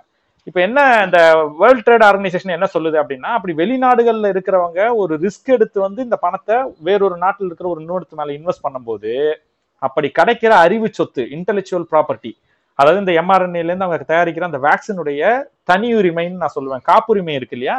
அந்த காப்புரிமையை முழுமையாக ஃபைசருக்கோ இல்ல அந்த நிறுவனத்துக்கோ கொடுக்கணும் நீங்க. அதுக்கு. அந்த அந்த காப்புரிமை மூலமா அவங்க பண்ற வணிகத்துக்கு போலி வேக்சினோ இல்லைன்னா போலி மருந்துகளோ மார்க்கெட்ல வந்து அதுக்கு தடை இல்லாத அளவுக்கு அந்த அரசாங்கம் வந்து லா அண்ட் ஆர்டரை வச்சு கண்ட்ரோல் பண்ணணும். அப்படிங்கிறது தான் ட்ரிப்ஸ் அக்ரிமெண்ட்டுடைய ஒரு வரி சாரம்ங்க. ட்ரிப்ஸ் என்ன சொல்றேன்னா trade related intellectual property rights அதுதான் அது பேசுதுங்க. அதை வந்து நீங்க ரெகுலேட் பண்ணணும் அப்படின்னு சொல்லி வேர்ல்டு ட்ரேட் ஆர்கனைசேஷன் அந்த நாட்டுக்கு அந்த அங்க நாடுகளுக்கு உறுப்பு நாடுகளுக்கு வந்துட்டு சட்டமாக கொண்டு வராங்க. சரி எப்படி? okay. இது இது இது போதும். இது இது போதுமானதுன்னு நினைக்கிறேன். நம்ம வந்து இன்னமும் நம்ம அந்த அந்த இல்ல இப்ப நீங்க இத இதை எங்க கொண்டாந்து சேர்த்தீங்க அப்படின்னா தொண்ணூத்தொன்பது நாடுகள் இதுக்கு விலக்கு கொடுங்கன்னு கேக்குறாங்க. அதாவது ஜெர்மன். நாட்டுல தயாரிக்கப்பட்டாலும் இதை வந்து பொதுவா எழுதுங்க. அப்ப நம்ம வந்து நம்ம இதுக்கு முன்னாடி ஒரு கால்ல கூட அதை பேசிட்டு இருந்தோம். நான் சொன்னேன் இந்த மேடம் கியூரி கியூரி அம்மையார் அவங்க அந்த ரெண்டு பேரும் கியூரி இருவரும் அந்த இணையர்கள் கண்டுபிடிச்ச கண்டுபிடிப்பை வந்து அவங்க தனி உரிமை பெறலைங்க காப்புரிமை பெறல அதை மக்கள் பேர்ல எழுதிட்டாங்கன்னு நம்ம அதான். ஒரு பலரும் வந்து இதை செஞ்சிருக்காங்கன்னு தான் சொல்லணும். அது வந்து ஒரு மக்களுக்கான பங்களிப்பு அப்படின்ற ஒரு இடத்துல இருந்தே செஞ்சிருக்காங்க. நிறைய அறிவியல் கண்டுபிடிப்புக்கு வந்து பேட்டன்ட் இல்லாம கொடுத்தவர்கள் இருக்காங்க. டெஸ்லா தன்னுடைய கண்டுபிடிப்புகளுக்கு வந்து பேட்டன்ட் வாங்கல. அது மாதிரி இப்ப கூட ஓபன் சோர்ஸ் ஜெனரல் பப்ளிக்னு சொல்ல ஓபன். ஜெனரல் பப்ளிக் அது அந்த பேட்டன்ட்டை வந்து பேட்டன்ட்டுடைய பயனை ஜெனரல் பப்ளிக் மேல எழுதுவாங்கங்க. பெனிசிலின் வேக்சின் கூட அப்படி எழுதுனதா தான் சொல்லுவாங்க. அதெல்லாம் வந்து தனி உரிமை அந்த மாதிரிதான். அந்த மாதிரி தான் வாங்கியிருந்தா என்ன ஒண்ணு யோசிங்க. போலியோ வேக்சினுக்கு யாரோ ஒருவர் தனி உரிமை வாங்கியிருந்தா என்ன இருக்கும்?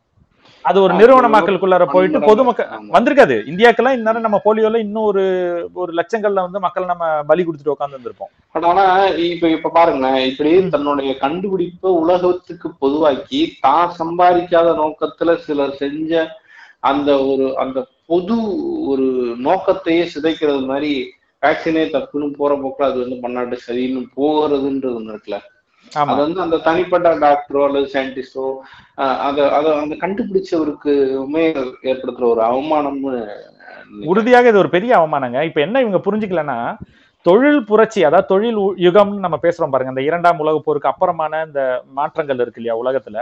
அதற்கு முன்னாடி அந்த தொழில் புரட்சிக்கு முன்னாடி கண்டுபிடிப்புகள் தனி நபர்கிட்ட இருந்ததுங்க. நீங்க எடிசன்ங்கிறீங்க டெஸ்லாங்கிறீங்க பெனிசிலின் வேக்சினை கண்டுபிடிச்சவர் நம்ம ஒரு ஒருத்தர் ஒரு தனிநபரோட பேரை சொல்றோம்.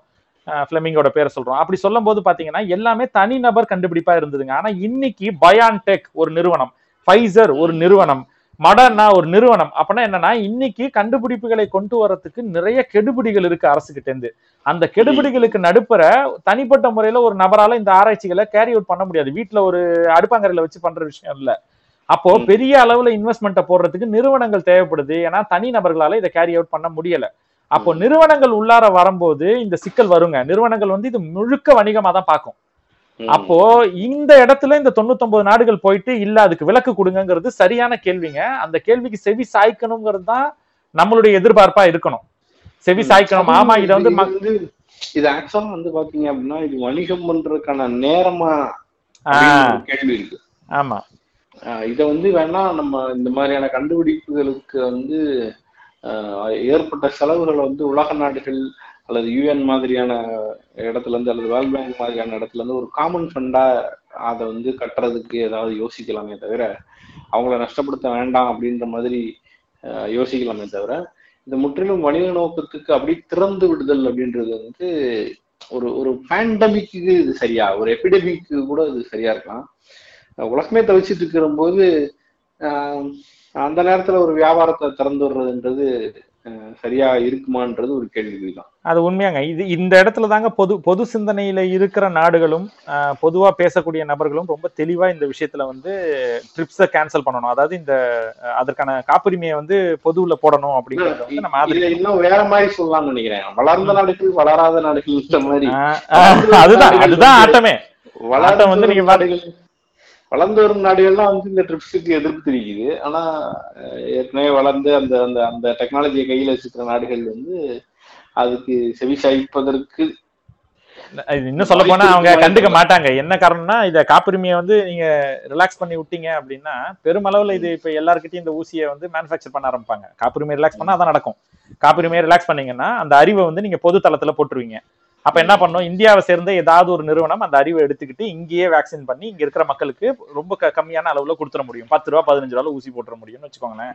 அந்த நிலைமைக்கு இது மாறும். அதுதான் இப்ப இந்த உலக நாடுகள் கேட்கறது.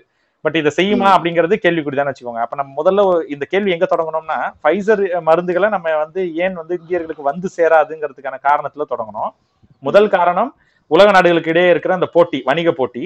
இரண்டாவது காரணம் ட்ரிப்ஸ் அக்ரிமெண்ட் அந்த விஷயத்தை பத்தி பேசணும். மூன்றாவது ஒரு சிக்கலான காரணம் ஒண்ணு இருக்குங்க.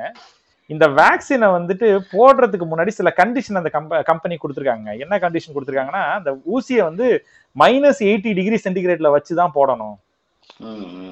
நான் என்ன நினைக்கிறேன்னா இப்ப இந்தியாவிற்கு ஒரு நூத்தி முப்பது கோடி யூசி வருது வேக்சினுக்கு வந்து ஏற்கனவே பாத்தீங்கன்னா ஒரு சின்ன ஒரு கூல் பாக்ஸ் மாதிரி ரெடி பண்ணி அதுல வந்து ஐஸ் ஐஸ்ல ஐஸ் வச்ச அந்த பாட்டில்ஸ்குள்ள வச்சு கொண்டு போவாங்க.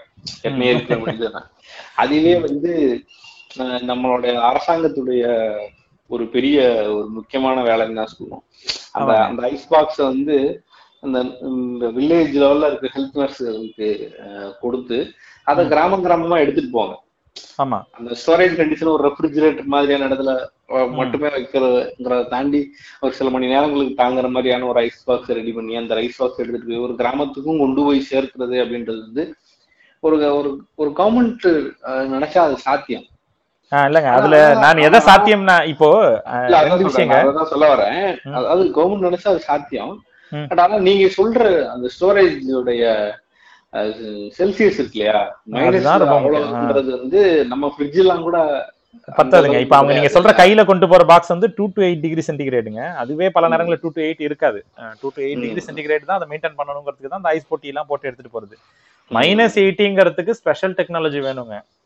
அத வந்து நீங்க மூளை முடுக்கெல்லாம் கொண்டு போய் அந்த ஊசியை டெலிவர் பண்றதுங்கிறதுல மிகப்பெரிய நமக்கு இன்ஃப்ராஸ்ட்ரக்சர் இஷ்யூ இருக்குங்க. இங்க பயோ அந்த மெடிக்கல் இன்ஃப்ராஸ்ட்ரக்சர்ல அது ஒரு இஷ்யூ தாங்க அது. அதை வந்து எப்படி இந்திய அரசு அட்ரஸ் பண்ணும்? அது இந்த மாதிரியான கால சூழல்ல எக்கனாமிக்கலா டவுனா இருக்கும்போது அது ஒரு மறுபடியும் என்ன நடக்கும்னா அந்த மைனஸ் எயிட்டி டிகிரி சென்டிகிரேடுக்கான எக்யூப்மெண்ட்டை கொடுக்கறதுக்கு தனியார் மயப்படுத்துவாங்க அப்போ தனியார் ஆஸ்பத்திரிகள் மட்டும்தான் அதை கொடுக்க முடியுங்கிற கட்டத்துக்கு நகரும் மறுபடியும் வணிகம் வணிகம் அங்க ஒரு விளையாட்டா வந்து நிக்குங்க. ஸோ இப்போ இதுதான் அந்த மூணாவது இந்த இது வந்து சாதாரணமா மைனஸ் எயிட்டி டிகிரிங்கிறத பாத்திர முடியாது. இதுக்குள்ளேயும் ஒரு வணிக போட்டி வரும். இதுக்குள்ளேயும் ஒரு உள்ளூர் சிக்கல் வரும். அந்த இந்த சிக்கல்களை தாண்டி அது நம்ம கைக்கு வரணுங்க. அப்போ நூத்தி முப்பது கோடி வயல்கள் தான் முதல் கட்டமா தயாரிக்க முடியும். அப்படி தயாரிக்க முடிஞ்சா அதுக்கு நிறுவனங்கள் போட்டி போடும். அதை தாண்டி ட்ரிப்ஸ் அக்ரிமெண்ட் ஒரு பிரச்சனை. அதை தாண்டி அதை கொண்டு போய் சேர்க்கறதுல ஒரு பிராக்டிக்கல் நடைமுறைப்படி வந்து வயதானவர்களுக்கு முதல்ல வந்து மெடிக்கல் பிராக்டிஷனர்ஸ்க்கு அப்புறம். வந்து வயதானவர்களுக்குன்னு ஒரு விஷயம் இருக்கு இல்லையா? ஆமா. அறுபத்தஞ்சு வயசுக்கு மேல இருக்கவங்களுக்கு கொடுக்கணும். அப்புறம் வந்து அந்த மாதிரியான ஒரு ஐம்பது வயதுக்கு மேல அந்த மாதிரிலாம் ஒரு நாம்ஸ் இருக்கு இல்லையா? ஆமாங்க. அது எப்படி கொடுத்துருக்காங்கன்னாங்க? இது நான் படித்த வரையில் எப்படி இருக்குன்னா முதல் கட்டமா வந்து ஹெல்த் கேர் ஒர்க்கர்ஸ்க்கு கொடுக்கணுங்கிறத கொடுத்துருக்காங்க. ஃபர்ஸ்ட் ப்ரையாரிட்டி அதாவது வேக்சினோட வேக்சினேஷன் ப்ரையாரிட்டி அப்படின்னே போட்டு நான்கு கட்டமா கொடுத்துருக்காங்க. முதல் கட்டமா ஹெல்த் கேர் ஒர்க்கர்ஸ்க்கு கொடுக்கணும். இரண்டாவது கட்டமாக வந்து எண்பது வயதுக்கு மேற்பட்டவங்க மூணாவது எழுபது வயதுக்கு மேற்பட்டவங்க நாலாவது அறுபத்தி அறுபது வயதுக்கு மேற்பட்டவங்க.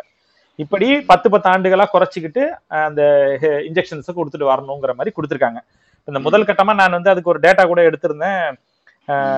ஒன்பது ஒன்பது சதவிகித உலக மக்கள் தொகையில வந்து அதாவது நம்ம 750 பில்லியன்ங்கிறதுல ஒன்பது சதவீதம் பத்து சதவீதம் வச்சுக்கோங்களேன் ரஃபா எழுபத்தைந்து கோடி மக்கள் வந்து அறுபத்தஞ்சு வயசுக்கு மேல இருக்காங்க. அப்ப நீங்க இரண்டாயிரத்தி ப இருபத்தொன்னுல உருவாக்கப்படுற வயலே வந்துட்டு நீங்க அவ உலக சுகாதார நிறுவனம் கொடுக்கிற நியாயமான அது வந்து நியாயம் தான் நான் சொல்லுவேன் அறுபது வயதுக்கு மேற்பட்டவங்களுக்கு கொடுக்கறது தான் நியாயமான அணுகுமுறையாவும் இருக்க முடியும் அந்த. நியாயமான அணுகுமுறைப்படி பண்ணாலே ஃபைசர் நிறுவனத்துடைய அந்த நூத்தி முப்பது கோடி வயல்களும் வயதானவர்களுக்கு தான் போகும். அப்படி நீங்க பாத்தீங்கன்னா முதல் பத்து சதவீத உலக மக்கள் தொகையில் பத்து சதவீத மக்களுக்கு மட்டும்தான் நீங்க இரண்டாயிரத்தி இருபத்தி இதெல்லாம் சொல்றீங்க. ஆனா பைசர் நிறுவனம் வந்து ஒரு விளம்பர அறிவிப்பு வந்திருக்கு. விவிஐபிகளுக்கு வந்து நாங்க கொடுக்கணும்னு அது இந்த இந்த இந்த பேசிக் இதையே உடைக்கிற மாதிரி இருக்காதா அதுதான் அதுதான். வந்து நீ மெடிக்கல் ரிலேட்டடான ஆட்களுக்கு கொடு. ரெண்டாவது வந்து இந்த வயதானவர்களுக்கு மிக வயதானவர்களுக்கு அடுத்து கொஞ்சம் கொஞ்சமா அந்த வயதை பத்து பத்தா குறைச்சு கொடுன்னு சொல்லுது. விவிஐபி டூர் அப்படின்னு நம்ம அறிவிக்கிறான் அப்படின்னா உலகத்துல இருக்கிற பணக்காரர்கள் எல்லாம் தன்னை பாதுகாக்கிறதுக்காக நகருவாங்கல்ல ஆமா. நான் கொஞ்சம் நக்கலா ஒரு பாட்காஸ்ட்டுங்கிறனால கொஞ்சம் நக்கலா சொல்லணும்னா இங்க எப்படி உச்சநீதிமன்ற தீர்ப்புகளை நம்ம மாநில அரசுகள் அணுகுமோ அந்த மாதிரி ஹூ சொல்றத பெரும்பாலும் நாடுகள் கேட்கறதே இல்ல. ஏதோ ஒரு நீ பாட்டு சொல்றியா நான் பாட்டுக்கு போறேனா அப்படிங்கிற மாதிரியான மனநிலையில தான் கோர்ட்ல மாநிலம் மட்டுமா இல்ல நான் இல்ல அந்த பாட்காஸ்ட் இருக்கு என்ன ஆயிடும்னா அவங்க ஹூ பாட்டுக்கு நீ பாட்டு சொல்லிட்டு கடடா நான் பாட்டு பண்றேன் அப்படிங்கிற மாதிரியான மனநிலைக்கு தான் இப்ப அந்த ஃபைசர் நகருதுன்னு நினைக்கிறேன். நீங்க சொன்னது என்ன? நான் அந்த தகவல் பார்த்தா ரொம்ப ஷாக் ஆயிடுச்சு. எனக்கு என்னன்னா பூ வந்து பூ வந்து இப்படி செய்யுங்கன்னு சொல்லலாம். அதை கட்டுப்படுத்துறதுக்கான அதிகாரம் மிக்க இடத்துல இருக்குமா அப்படின்றது ட்ரம்ப் போன. முறை சொன்னதாங்க ட்ரம்ப் வந்து ரொம்ப ஓவரா பேசுறேன் நான் வந்து ஹூ விட்டு வெளில போறேன்னு சொன்னார் இல்லையா? உறுப்பு நாடுகள்ல இருந்தே நான் வெளில போயிடுறேன் அப்படிங்கிற மாதிரி ட்ரம்ப் ஒரு அறிக்கை கொடுத்திருந்தாரு. நிறைய பேருக்கு தெரியாதுன்னா அமெரிக்கா வந்து உலக சுகாதார நிறுவனத்துக்கு ஆண்டொன்றுக்கு மூவாயிரம் கோடி அளவு ஃபண்டு கொடுக்குதுங்க. உலக சுகாதார நிப்பாட்டிலாம் ரொம்ப ஆமா. யுஎஸ் வந்து நான் தரமாட்டேன்னு சொன்னா யுஎஸ்ஐ சார்ந்த நாடுகள் அந்த முதலாளித்துவ நாடுகள் நம்ம சொல்றோம் இல்லையா? அந்த குரூப் ஒன் நேஷன்ஸ் நீங்க சொன்ன மாதிரி வளர்ந்த நாடுகள். அவங்க எல்லாரும் ஒட்டுமொத்தமா பின்வாங்கிப்பாங்க பின்வாங்கிட்டாங்கன்னா உலக நாடுகள் உலக சுகாதார நிறுவனத்துக்கு பெரிய அளவுல பணம் கிடைக்காம போயிடும் அப்போ உலக சுகாதார நிறுவனம் அமெரிக்கா பண்ற விஷயத்துல சில நேரங்கள்ல அடக்கி தான் வாசிக்கணும். அதற்கு இணையா அதுல கொஞ்சமும் சளைக்காதவங்க சைனா சைனா ஓட்டு போட்டா முப்பத்தி மூணு உறுப்பு நாடுகள் ஓட்டு போடுற அளவுக்கு சைனாக்கு வந்து உலக நாடுகள்ல அழுத்தங்கள் இருக்கு. அந்த உலக நாடுகள் சபைக்குள்ளார அதுக்கு அவ்வளவு பெரிய கெத்து இருக்கு. அந்த கெத்துல இப்ப அவன் என்ன பண்ணுவான்னா நான் ஃபண்டு தர மாட்டேன் அப்படிங்கிற மாதிரியான கட்டத்துக்கு கூட நவருவான் அப்ப ரெண்டு பேரையும் அனுசரிக்கிற இடத்துல தான் உலக சுகாதார நிறுவனம் இருக்கு. இது ஒரு பெரிய அரசியல்னு வச்சுக்கோங்க. அதை கடந்து இப்ப ஃபைசர் என்ன பண்றாங்க அப்படின்னா வேக்சின் டூர்னு ஒரு விஷயத்த இப்போ ஒரு இரண்டு நாட்களா பரப்பிக்கிட்டு இருக்காங்க. இப்ப நேத்தில இருந்து போகுது. அது மேபி நம்ம உண்மைத்தன்மையை கூட இன்னும் கொஞ்சம் ஆழமா போய் பார்க்கணும்னு நினைக்கிறேன். பட் நான் நான் படிச்ச வெப்சைட்ஸ்ல எல்லாம் வந்து அது ரொம்ப தெளிவா எழுதியிருக்காங்க. வேக்சின் டூர்னு ஒன்னு சொல்றாங்க. அதாவது ஒருவேளை எக்கனாமிக் டைம்ஸோட வந்திருக்கு. ஆமா. டிசம்பர் பதினொன்னாம் தேதிக்குள்ளார அப்ரூவல் கிடைச்சிரும்னு எதிர்பார்க்கறாங்க. இங்க இருக்கிற அந்த புற அழுத்தத்திலையும் ஃபைசர் நிறுவனம் தயாராயிடுச்சுங்கிற மாதிரியான இந்த அறிவியல தரவுகளையும் வச்சு பார்க்கும்போது டிசம்பர் பதினொன்னுக்குள்ளார இந்த வேக்சினுக்கான அப்ரூவல் வந்து வந்துரும் அப்படிங்கறத எதிர்பார்க்கறாங்க. அப்படி வரும் பட்சத்துல அதன் பிறகான காலகட்டத்துல வேக்சின் டூர்னு ஒண்ணு அவங்க இன்ட்ரடியூஸ் பண்றாங்க. மற்ற நாடுகளுக்கு. அதாவது அமெரிக்க நாடுகள்ல இருக்கிறவங்களுக்கு இன்ஜெக்ஷன் கிடைச்சிருமா? முதல் கட்டமா கிடைக்கிறத வச்சு கொடுப்பாங்களாம் வெளிநாடுகளில் இருக்கிற விவிஐசி ஐபிசி இப்போ இது இந்த விவிஐபிக்கு எனக்கு அர்த்தம் புரியலங்க. விஐபினா வெரி இம்பார்ட்டன்ட் பர்சன் விவிஐபினா வெரி வெரி இம்பார்ட்டன்ட் பர்சன் அதுக்கு என்ன ரெண்டுக்கும் நடுப்பு இருக்கிற வர்க்க வேறுபாடு என்னன்னு தெரியல எனக்கு. அந்த விவிஐபி பர்சனுக்கான வந்து ஒரு தொகை மாதிரி அவங்க ஃபிக்ஸ் பண்ணி இங்கேருந்து ஸ்பெஷல் ஃப்ளைட் வச்சு அவங்கள கூட்டு போய் அவங்களுக்கு மட்டும் டோஸ் போட்டு திருப்பி கொண்டாந்து விட போறாங்க. அது பேர் வேக்சின் டூர் வித்தியாசம். நானும் விவிஐபினா நீங்க. எனக்கு என்ன ஆச்சரியமா இருக்குன்னா நம்ம நம்ம கட்டுரையில கூட குறிப்பிட்டிருந்தோம். என்ன சொன்னோம்னா இது முதல் கட்டமா இது இன்ஜெக்ஷன் வருதுன்னு தெரிஞ்சாலே எப்படி நம்ம டிமானிட்டேஷன்ல ரெண்டாயிரம் நோட்டு யாருக்கெல்லாம் போச்சோ அந்த மாதிரி பெரிய அளவுல பணம் வச்சிருக்கவங்க முதல்ல இன்ஜெக்ஷனை வாங்குறதுக்கு முயற்சிப்பாங்க. அவங்க எல்லா வகையிலயும் முயற்சி பண்ணுவாங்க. இதுல பதுக்கல் நடக்கும். சட்டம் இல்லாம கொடுக்கறது நடக்கும். எல்லா- விஷயங்களும் இதுல இப்ப அதுக்கான முன்னோட்டம் தானங்க இப்ப நம்ம பாக்குற அந்த விவிஐபி இது அபிஷியலா அறிவிப்பு வருது. இந்த அபிஷியல் அறிவிப்புல எத்தனை பேர் வந்துட்டு இதை வாங்கிட்டு போய் போட்டு வருவாங்கங்கிறது நமக்கு தெரியாது. இப்ப அடுத்த கட்டமா வரும்போது நிறைய தனி விமானங்கள் பறக்கும் அப்படின்னு நம்ம எதிர்பார்க்கலாம். டூர் வந்துருச்சுன்னா இப்ப வேக்சின் டூருக்கு எனக்கு என்ன டவுட்னா இது வேக்சின் டூரிசம்ங்கிறதுனால அப்ப- வந்து ரஜினிகாந்த் அரசியலுக்கு வந்தாருன்றீங்க. ஆமா அது அதுக்கான நல்லா எதிர்பார்க்கலாம் தான் நான் நினைக்கிறேன். நான் சொல்லலாமா வேணாமான்னு யோசிச்சு நீங்க சொல்லிட்டீங்க. முதல் கட்டமா தமிழ்நாட்டுல இருந்து ரஜினிகாந்த் தான் ஊசி போடுவாருங்கிறதுல நான் ரொம்ப தெளிவா இருக்கேன். மேபி பிளைட் அரேஞ்ச் பண்ணி கொடுக்குறவங்க மத்திய அரசே அரேஞ்ச் பண்ணி கொடுக்கும். போயிட்டு இவர் போட்டு இதுல என்ன எனக்கு ஒரு டவுட் இருக்குன்னா வேக்சின் டூரிசம் அப்படின்னு சொல்லும்போது எனக்கு ஒரு பழக்கம். உண்மையாவே அவர் போய் வேக்சின் போட்டு வர்றதுல வந்து நல்ல விஷயம் தானே? அறுபத்தைந்து வயது கடந்த ஒரு மனுஷன். ஆமா ஆமா ஆமா அது தவறு இல்லதான் அது இன்ஜெக்ஷன் போட்டு வரதுல பிரச்சனை இல்ல. வந்துட்டு அவர் ஆரம்பிக்கிற கட்சியில தான் நமக்கு பிரச்சனை இருக்கு. இன்ஜெக்ஷன் பிரச்சனை இன்ஜெக்ஷன்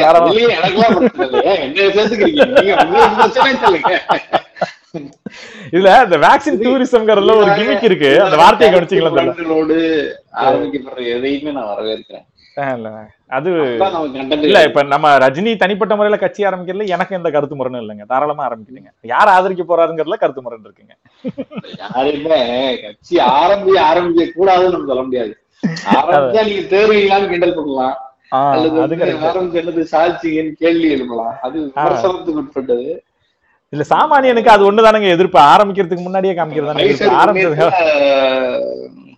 ஐயா ரஜினி வந்து கட்சி ஆரம்பிக்கிறதுக்கும் இதுக்கும் ஒரு பெரிய தொடர்பு இருக்கு.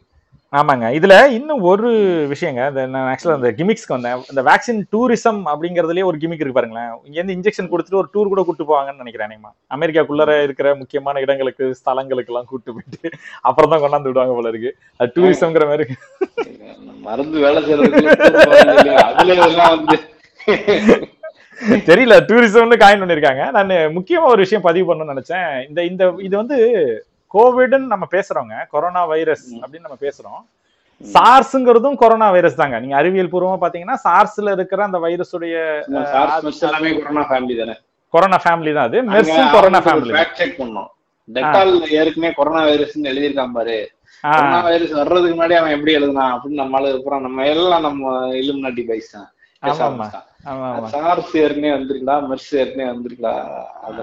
அதுல ரெண்டு விஷயங்க. டெட்டால் உறுதியா டெட்டாலோ இல்ல ப்ளீச்சிங் பவுடரோ கூட உறுதியா நம்ம ஜெகன்மோகன் ரெட்டி வந்து ப்ளீச்சிங் பவுடரை போட்டா போயிட போகுது அப்படின்னாப்புல.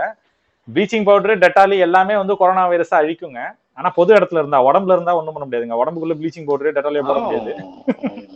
சோ உடம்புக்குங்கிறது வேற. அதாவது இந்த கொரோனா காலத்துல சரக்கு கிடைக்கிறதுலாம் என்ன பண்ணிட்டான்னா அஹ் இதுலயும் அந்த ஸ்பிரிட்ல இந்த ஹேண்ட் வாஷ்ல இருக்கிற சானிடைஸ்ல இருக்கிற இதெல்லாம் பிரிச்சு சரக்கு அடிக்கலாமான்லாம் முயற்சி பண்ணி நிறைய பேர் செத்தலாம் போனாங்க. அந்த அளவுக்கு நம்மளுக்கு டெக்னாலஜி வந்து ரொம்ப ஸ்ட்ராங்கான. ஓகே அப்ப ஒரு விஷயத்த சொல்லிடலாம். அந்த நிறைவா ஒரு விஷயத்த சொல்லிடுறேன். இந்த ஹிஸ்டரி ரீஇன்கார்னேஷன் சொல்லுவாங்க. முன்னாடி நடந்தது அப்படியே திருப்பி நடக்கிற மாதிரி ஒரு இந்த தேஜாவு மாதிரிலாம் நமக்கு தோணும் இல்லையா?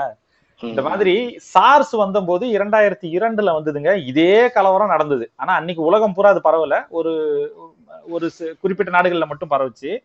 ஆனா இன்னைக்கு நடக்கிற எல்லா கலவரமும் நடந்தது. அன்னைக்கும் பத்து நிறுவனங்கள் உள்ளார இறங்குனாங்க. அவங்க ரிசர்ச் பண்ணாங்க. தா வருது தா வருதுன்னாங்க. இப்படி இந்த அறிவிப்புகள்லாம் கொடுத்து கொடுத்து கொடுத்து கொடுத்து இந்த அறிவிப்புகளே வந்து இன்வெஸ்ட்மெண்ட்டை புல் பண்றதுக்கு தான். நான் செஞ்சுட்டேன் நான் முன்னாடி ஓடிட்டு இருக்கேன் நான் கிட்ட வந்துட்டேன் அப்படின்னு சொல்ல சொல்ல காசு இருக்கிறவங்க எல்லாம் கொண்டு அங்க கொட்டுவான். இப்ப இந்த மாதிரி கொட்டி கொட்டி அவங்க உண்மையான விஷயம் தாங்க எந்த ஒரு எந்த ஒரு அறிவிப்புமே நக்சல்வாடிக்கு எதிராக வந்து அரசாங்கம் வந்து ஒரு ஒரு ஸ்டேட்மெண்ட் கொடுக்குது. மன்மோகன் சிங் வந்து நாட்டுடைய உள்நாட்டு பாதுகாப்புக்கு அச்சுறுத்தலே நக்சல்கள் தான் அப்படின்னு சொல்லி ஒரு சொல்றாரு. சொன்ன உடனே டாடா ஸ்டீல்ஸுக்கு எஸ்ஆர் ஸ்டீல்ஸ் உடைய அந்த பங்கு விலை வந்து மேல சர்ன்னு ஏறுது. ஏன் அப்படின்னா இவங்க ரெண்டு பேரும் ஸ்டீல் கம்பெனி வைக்கிற இடத்துல பூரா நக்சலுடைய நடமாட்டங்கள் ஜாஸ்தி இருக்கு. அதை அவங்க எதிர்ப்பு தெரிவிக்கிறாங்க. அப்படி இருக்கும்போது அந்த பழங்குடியின மக்கள் எதிர்ப்புக்கு மீறி அவங்களால இதை செயல்படுத்த முடியுமான்னு இருக்கும்போது கவர்மெண்ட் இஸ் வித் கார்பரேட்ன்ற மாதிரியான ஸ்டேட்மெண்ட் அது. அது நம்ம வெளியில இருந்து பார்க்கும்போது நமக்கு தெரியாது.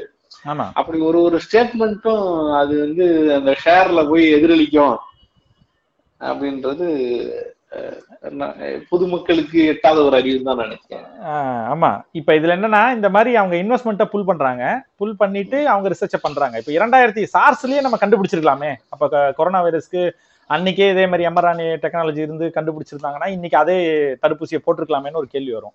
இரண்டாயிரத்தி இரண்டுல வந்த சார்ஸ் வந்து இரண்டாயிரத்தி நாலு வரை திருப்பி திருப்பி தடுப்பூசியை பேசிக்கிட்டே இருந்திருக்காங்க. தோ வருது தா வருதுன்னு. இப்ப நம்ம கொரோனா வந்து ஒரு வருஷம் ஆயிடுச்சு. அதே மாதிரி அங்க-. இரண்டாயிரத்தி நாலுல கொரோனா வைரஸ்க்கான தடுப்பூசிக்கான பேசிக் ஸ்ட்ரக்சரை கண்டுபிடிச்சிட்டாங்க. ஆனா அந்த வைரஸை போட்டு பார்க்குற அளவுக்கு பேஷன்ஸ் இல்ல. அது வந்து பரவிட்டு இருக்கும் போது மட்டும்தான் அந்த ஹெல்தி வாலண்டியர்ஸ் வந்து உள்ளார உலாவ விட்டு தான் அந்த டேட்டா எடுக்கணும். ரொம்ப டெக்னிக்கலா போனோம்னா அது புரியும். பரவல்ல இருக்கும்போது தான் அந்த தடுப்பூசியை நீங்க ட்ரையல் பார்க்க முடியும். அந்த ட்ரையலை வந்து பார்க்க முடியல அப்படின்னு சொல்லிட்டு இரண்டாயிரத்தி நாலுல அதை க்ளோஸ் பண்ணிட்டாங்க. அந்த ஆய்வை வந்து நிப்பாட்டிட்டாங்க. அதன் பிறகு அந்த இன்னைக்கு தடுப்பூசி இருக்கா? இல்ல. இனி வரை இல்ல. மெர்ஸுக்கும் இல்ல. அது அதுக்கப்புறம் திரும்பி வர்றது தான் புது வடிவத்துல வருது. இப்ப நமக்கு சார் சிஓ வி டூ தானே இந்த கோவிட் டூங்கிறது புது வடிவத்துல அது எங்க ஒரு இடத்துல முளைச்சு மறுபடியும் நம்ம கிட்டே வருது. இப்ப என்ன சிக்கல்னா நான் நான் புரிஞ்சுக்கிறது என்னன்னா சார்ஸ் எப்படி போச்சு? டவுட்னா இப்ப சார்ஸ் வந்து இன்ஜெக்ஷன் வரல ஆனா எப்படி போச்சு ரெண்டாயிரத்தி நாலுல நீங்க தான் பதில் சொல்லணும். அது வந்து இந்த ஹெர்ட் இம்யூனிட்டி தான். அது என்னன்னா என்ன சொல்றாங்கன்னா ஒட்டுமொத்த பாப்புலேஷன் இதுல இதுல எந்த அளவுக்கு பயன்படும்ன்ற அச்சத்தையும் வெளிப்படுத்திட்டு இருக்காங்க கொரோனா அது ஹெட் இம்யூனிட்டி நம்ம எப்படி புரிஞ்சுக்கணுங்கிறாங்க? மொத்தம் ஒரு நூறு இப்போ நம்ம வந்து ஒரு நூறு பேர் இருக்கோம்னு வச்சுக்கோங்க. ஒரு ஒரு அபார்ட்மெண்ட்லயோ இல்லை ஒரு அரங்குலயோ நூறு பேர் இருக்கும். இந்த நூறு பேர்ல அஞ்சு பேருக்கு கொரோனா வந்துருச்சுங்க. இந்த அஞ்சு பேர்கிட்ட இருக்கிற கொரோனா வந்துட்டு இந்த நூறு பேருக்கும் பரவ வாய்ப்பு இருக்கு. இந்த அஞ்சு பேர் வந்து நீங்க கவனிச்சு பாத்தீங்கன்னா ஒரு நபர் வந்து இருபது நபரை காண்டாக்ட் பண்றதுக்கு வாய்ப்பு இருக்கு. இந்த அஞ்சு பேர்ல நீங்க கனெக்ட் பண்ணீங்கன்னா. ஒரு நபர் இருபது பேரை வந்து காண்டாக்ட் பண்ணலாம். அந்த ப்ராபபிலிட்டின்னு சொல்லுவோம் இல்லையா? அந்த அஞ்சு நபர் வந்து நூறு பேரை காண்டாக்ட் பண்ணலாம். இப்ப என்ன ஆகுங்க? இந்த இந்த அஞ்சுங்கிறது பத்தாவதுங்க. அப்போ ஒரு நபர் பத்து பேர் காண்டாக்ட் பண்ணலாம். இந்த அஞ்சுங்கிறது ஐம்பதாவது. அப்போ ஒரு நபர் இரண்டு பேருக்கு அதை தொத்து விட வாய்ப்பு இருக்கு. ஆனா எழுபது சதவீதம் ஆயிடுச்சுன்னு வச்சுக்கோங்க. எழுபது சதவீதம் ஆகும்போது ஒவ்வொரு நபரும் சந்திக்கிற அடுத்த நபர் கொரோனா வந்தவரா இருப்பார். அப்ப அந்த பாக்கி முப்பது பேருக்கு பரவுற வீரியம்ங்கிறது குறைஞ்சிரும் இது எப்படி ஒரு. அரங்குல நான் இப்ப எக்ஸ்பிளைன் பண்ணணும் அதே மாதிரி நீங்க ஒரு நாட்டுல யோசிச்சீங்கன்னா நூத்தி முப்பது கோடி பேர்ல தொண்ணூறு கோடி பேருக்கு வந்துருச்சுன்னா கொரோனா வந்து தானா அழிஞ்சிருங்க ஏன்னா அது பரவறதுக்கான வாய்ப்புகள் குறைஞ்சிருங்க. அந்த அந்த அந்த கம்யூனிகே கம்யூனிகபிள் டிசீஸ் வந்து ஸ்ப்ரெட் ஆகிற அந்த ரேட் வந்து தொண்ணூறு கோடிக்கு மேல போகும்போது ரொம்ப நாமினலா போயிடும் ஒரேடியா குறைஞ்சிரும். அதுக்கப்புறம் அந்த டிசீஸ் வந்து தன்னால மறைஞ்சிரும் சூழல்ல இருந்து. ம், ம், ம். இதைத்தான் ஹெர்ட் இம்யூனிட்டிங்கிறாங்க இப்ப இதுதான் சார்ஸ்ல நடந்தது. சார்ஸ் வந்து ஒரு நாட்டுக்குள்ளார கட்டுப்படுத்தப்பட்டது. மெர்ஸ் வந்துட்டு நம்ம மத்திய தரைக்கடல் நாடுகள்னு சொல்றோம் இல்லையா? Middle east. அந்த நாடுகள்ல வந்து வந்தப்போ வந்துட்டு அந்த நாடுகளுக்குள்ளேயே கட்டுப்படுத்தப்பட்டது. அங்கிருந்து கிளம்பி ஏர்போர்ட் வழியா வேற நாடுகளுக்கு பரவல. பேசிட்டு இருக்கும்போது தலைக்கு ரஜினி அரசியலுக்கு வருவதற்கான வாய்ப்பு அப்படின்னு செம்மையா போங்க. நீங்க பாட்காஸ்ட் தலைவர் ரஜினி அரசியலுக்கு வருவதற்கு பைசர் தரும் அரிய வாய்ப்புன்னு போட்டீங்கன்னா பட்டைய கிளம்பிடுறாங்க. டைய போட்டாங்கன்றாங்க. அது நீங்க போட்ட வேத்துக்கு அடுத்து அங்க ரெண்டு மூணு யூடியூப் இருக்கு. அவங்க உடனே ரஜினி ஒரு இலுமினாட்டியான்னு ஸ்டார்ட் பண்ணி அது ஒரு போஸ்ட் போயிட்டு இருக்கும் தானே. அப்படி போனா பரவாயில்ல. ரஜினி வரப்போறாரு அரசியலுக்கு. பிரபல ஃபேக்ட் செக்கர் சொல்லிவிட்டார். அப்புறம் அதே அதே இன்னொருத்தன் போடுவான். வந்து ரஜினி வீட்டில் போய் விருந்து உண்டார்.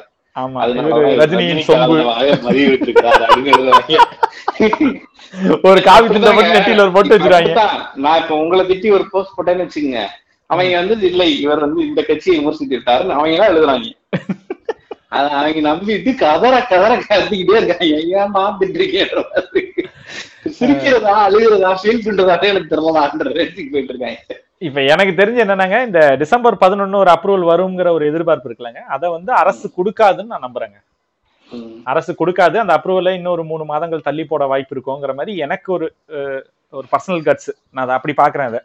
டேட்டா இன்னும் கொஞ்சம் அடிக்குவேட்டா வந்த பழக்கம் பாலாங்கிற மாதிரி எதை எப்படியோ நாங்க வந்து கோவிடோட வாழ்ந்து பழகுறோம் அப்படின்ற மாதிரி நிறைய பேர் அந்த இடத்துக்கு வந்துட்டோங்க. ஆனா ஒண்ணு கவனிக்கணுங்க. நம்ம இந்த சிக்கலும் இதுல நான் கவனிக்கிறேன். இப்ப என்னோட என்னோட கசின் ஒரு தம்பி வந்து ஆக்சிடென்ட் ஆயிடுச்சு. அவருக்கு வந்து ஃப்ராக்சர் ஆயிடுச்சு. ம். ஃப்ராக்சர் ஆனதுக்கு உடனே ஆபரேஷன் பண்ணலாம் அப்படின்னு நினைக்கும் போது அவருக்கு கோவிட் பாசிட்டிவ் அவருக்கு. கோவிட் பாசிட்டிவ்னால உடனே ஆபரேஷன் பண்ண முடியாம அவரை வந்து கோவிட் நெகட்டிவ் வர்ற வரைக்கும் காத்திருக்க வைக்க வேண்டிய ஒரு சூழல் சின்ன பையன் அவனுக்கு அந்த ம். ஃப்ராக்சருடைய வலியை வந்து எத்தனை நாள் அவன் தாங்குவான் அப்படின்றதான் அஹ், பெருங்கவலை அதனால. கோவிடோடு வாழ்ந்து பழகுறோம் அப்படின்னு சொல்லி கோவிடுக்கு எக்ஸ்போஸ் ஆகிக்கலாம் அப்படின்ற இடத்துக்கு நகர்றது அது எல்லா நேரத்திலயும் எல்லாருக்கும் அது சரியா இருக்குமா அப்படின்னு கேள்வி இருக்கு. இல்ல இப்ப அந்த நகர்ற நபர் இருக்காரு பாருங்க. நகர்ற நபர் வந்து ஹெல்தி வாலண்டியரா இருக்க வாய்ப்பு இருக்கு. எனக்கு என்ன ஆயிட போகுதுன்னு நகரலாம். ஆனா அவருக்கு என்ன. தெரியாதுன்னா அது அவர் மூலமாக இன்னொருத்தர் முடியாத ஒருத்தவங்களுக்கு பாஸ் ஆக போகுதுங்கிறது அவங்களுக்கு தெரியாது. இப்போ போற நபரோட அபார்ட்மெண்ட்ல கூட இந்த சுச்சுவேஷன் பார்த்துக்கணும்னா கூட அப்படித்தான். அப்படின்னு இல்லாம என்னுடைய சுற்றத்துல இருக்கிற மிக முக்கியமான ஆட்கள் சில பேர்லாம் கூட கோவிடோட ஒட்டி வேற வேற காரணங்களால் ஹாஸ்பிட்டலைஸ் ஆகி இறந்துட்டாங்க. ஸோ அது ரொம்ப வயது குறைவான ஆட்கள் கூட இறந்த ஒரு விஷயம் தான் நடந்தது இது எல்லாத்தையும் இவங்களுக்கு எல்லாம் ஒரு கேள்விதாங்க இவங்க எல்லாருக்கும் ஒரு கேள்விதான் இந்த. என்ன ஆயிட போது நான் வாழ்ந்து பழகிக்கிறேன்னு வெளில போறவங்களுக்கும் ஆன்டி வேக்சர்ஸ்னு சொல்லி பேசுறாங்களே இவங்க இருவருக்கும் ஒரு கேள்வி இருக்குங்க. கோவிட் வருது ஒரு இருமல் வருது அட நல்ல அடர்த்தியான ஒரு இருமல் வருது ஒரு பதினஞ்சு நாள் கஷ்டப்படுறோங்கிறது தான் இப்ப நம்ம பாக்குற சிம்டம் இந்த ஸ்மெல்லு போயிடுது இல்ல இது போயிடுது டேஸ்ட் போயிடுதுங்கிறது. தீபக் சொன்ன கேள்வின்னு சொல்லி நீங்க ஒண்ணு சொன்னீங்க பாத்தீங்களா? எனக்கு உண்மையிலே இன்னும் அது வந்து நெஞ்ச பதபதன்னு இருக்கு. ஒருவேளை கொரோனா வருவதால கை போயிடும் கால் போயிடும்னு இருந்ததுன்னு வச்சுக்கோங்க சிம்டம் இதே ஆன்டி வேக்சர்ஸ் அன்னைக்கும் இதை பேசுவாங்களா? இதே மாதிரி வாழ்ந்து பழகுவோம்னு சொல்றவங்க அன்னைக்கும் இதை பேசுவாங்கிறதாங்க கேள்வி. இவங்களுக்கு என்னன்னா இது சாமானியனை பெரிய அளவுல பாதிக்கல. எவனுக்கு ஆல்ரெடி வியாதி இருக்கோ எவன் ஏற்கனவே ஹெல்த் பிரச்சனையில இருக்கானோ அவனை தான் பாதிக்குதுங்கிறதுனால ஒரு அலட்சியம் இருக்கு. இல்ல இந்த இந்த ஆன்டிவாக்சர்ஸ் பத்தி பேசினா பேசிட்டே தான் இருக்கணும். அவங்க பேசுறதும் ஒரு ஸ்டேஜ்ல வந்து நான் புரிஞ்சுட்டது என்னன்னா ஒரு வீணான விஷயம். நீங்க வந்து ஒரு அனலிட்டிக்கா ஒரு ஒரு விஷயத்த அணுகிறதுக்கும் நான் எல்லாத்தையுமே அப்படித்தான் பார்ப்பேன் அப்படின்னு சொல்றதுக்கு வித்தியாசம் இருக்கு. இப்ப நீங்களும் நானும் பேசுனது வந்து கார்ப்பரேட் ஆதரவு பேச்சு கிடையாது. கார்ப்பரேட்ல இருக்கிற பல்வேறு சிக்கல்களை ரொம்ப கேள்வி எழுப்புகிற ஒரு பேச்சு. இந்த வேக்சினேஷன்ல இருக்கிற சிக்கல்களை நம்ம பேசியிருக்கோம். அது வியாபாரமயமாக்கல்ல இருக்கிற சிக்கல்களை பேசியிருக்கோம். ஆனா அந்த அந்த புரிதலே இல்லாம ரொம்ப தட்டையா இவங்க எல்லாம் வந்து வேக்சின் ஆதரவாளர்கள் அப்படின்னு மட்டும் பேசுவதற்கான எல்லா சாத்தியமும் இங்க இருக்கு. அதுக்கு அதுக்கு முக்கிய காரணம்னு நினைக்கிறது என்ன தெரியுமாங்க? மிக முக்கிய காரணம் நினைக்கிறதுனா இந்த மருந்து மருத்துவம் பற்றிய அடிப்படை அறிவு இங்க இன்னும் போய் சேரலங்க. ம், ஏன், மருத்துவங்கிறதே வந்து அது ஒட்டுமொத்தமா எதிர்க்கக்கூடியது இல்ல. மருத்துவத்தில் ரொம்ப அதிகங்க. என்ன ஒரு பிரச்சனைனா நீங்க எல்லாத்துக்கும் தரவு சொல்லுவீங்க ஆதாரம் கேட்பீங்க அந்த ஆதாரத்தை கொடுப்பீங்க. அவங்க என்ன சொல்லுவாங்கன்னா ஆதாரமே இல்ல. ஏன் ஆதாரம் இல்லைன்னு சொல்லி கேட்டீங்கன்னா அவங்க கிட்ட இருந்து வர்ற பதில் என்ன இருக்கு? அப்படின்னா இந்த ஆதாரத்தை உருவாக்குனதே இளும் நாட்டு தான் அப்படின்னு சொல்லுவாங்க. இல்ல இப்ப இதுல நீங்க வேக்சர்ஸ் பத்தி சொல்லி இந்த அந்த கான்ஸ்பிரேஷன் சொன்ன டக்கு ஞாபகம் வருது. இதுல இந்த பில்கேட்ஸ் ஃபவுண்டேஷனை இழுத்து வச்சு செய் செய்யும் செய்வாங்க. கவனிச்சிருக்கீங்களா? அந்த ஏதோ ஆப்பிரிக்கால வந்து அவர் ஒரு இன்ஜெக்ஷன் போட்டாரு. நிறைய பேர் இறந்து போயிட்டாங்க. அப்படின்னு சொல்லி அந்த- அந்த டாபிக் வந்து இதுக்குள்ள இன்னொரு- நாள் இன்னொரு நாள் பேசுவோம். நம்ம இன்னொரு நாள் வந்து அத நானுமே அதை ஆய்வுக்கு உட்படுத்த வேண்டியது இருக்கு. அதை நான் படிக்கவும் இல்லை. அதனால நான் அஹ், அதை நம்ம கொஞ்சம் டீட்டெயிலா ஸ்டடி பண்ணிட்டு பேசலாம். கண்டிப்பாங்க கண்டிப்பா கண்டிப்பா. விரிவா பேசலாம் அத. ஆக ஆக அரசியலுக்கு ரஜினி வருவது உறுதி அப்படின்னு முடிச்சிடலாம் அந்த இந்த பாட்காஸ்ட அதீத நம்புறார். அயன் கார்த்திகேயனுக்கு இதுக்கு எந்த சம்பந்தமும் இல்ல.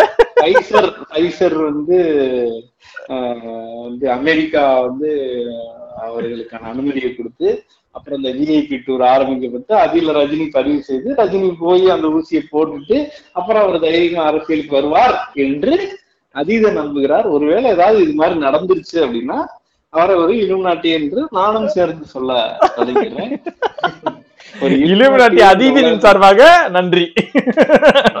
அதான் அதான். ஒரு இலுமினாட்டிய தமிழகத்துக்கு கண்டுபிடிச்சு கொடுத்த பெருமையோட இந்த முதல் பாட்காஸ்ட அதீதனோட என்னுடைய கம்பேக் சீசனை வந்து தொடங்கியிருக்கேன். நன்றி.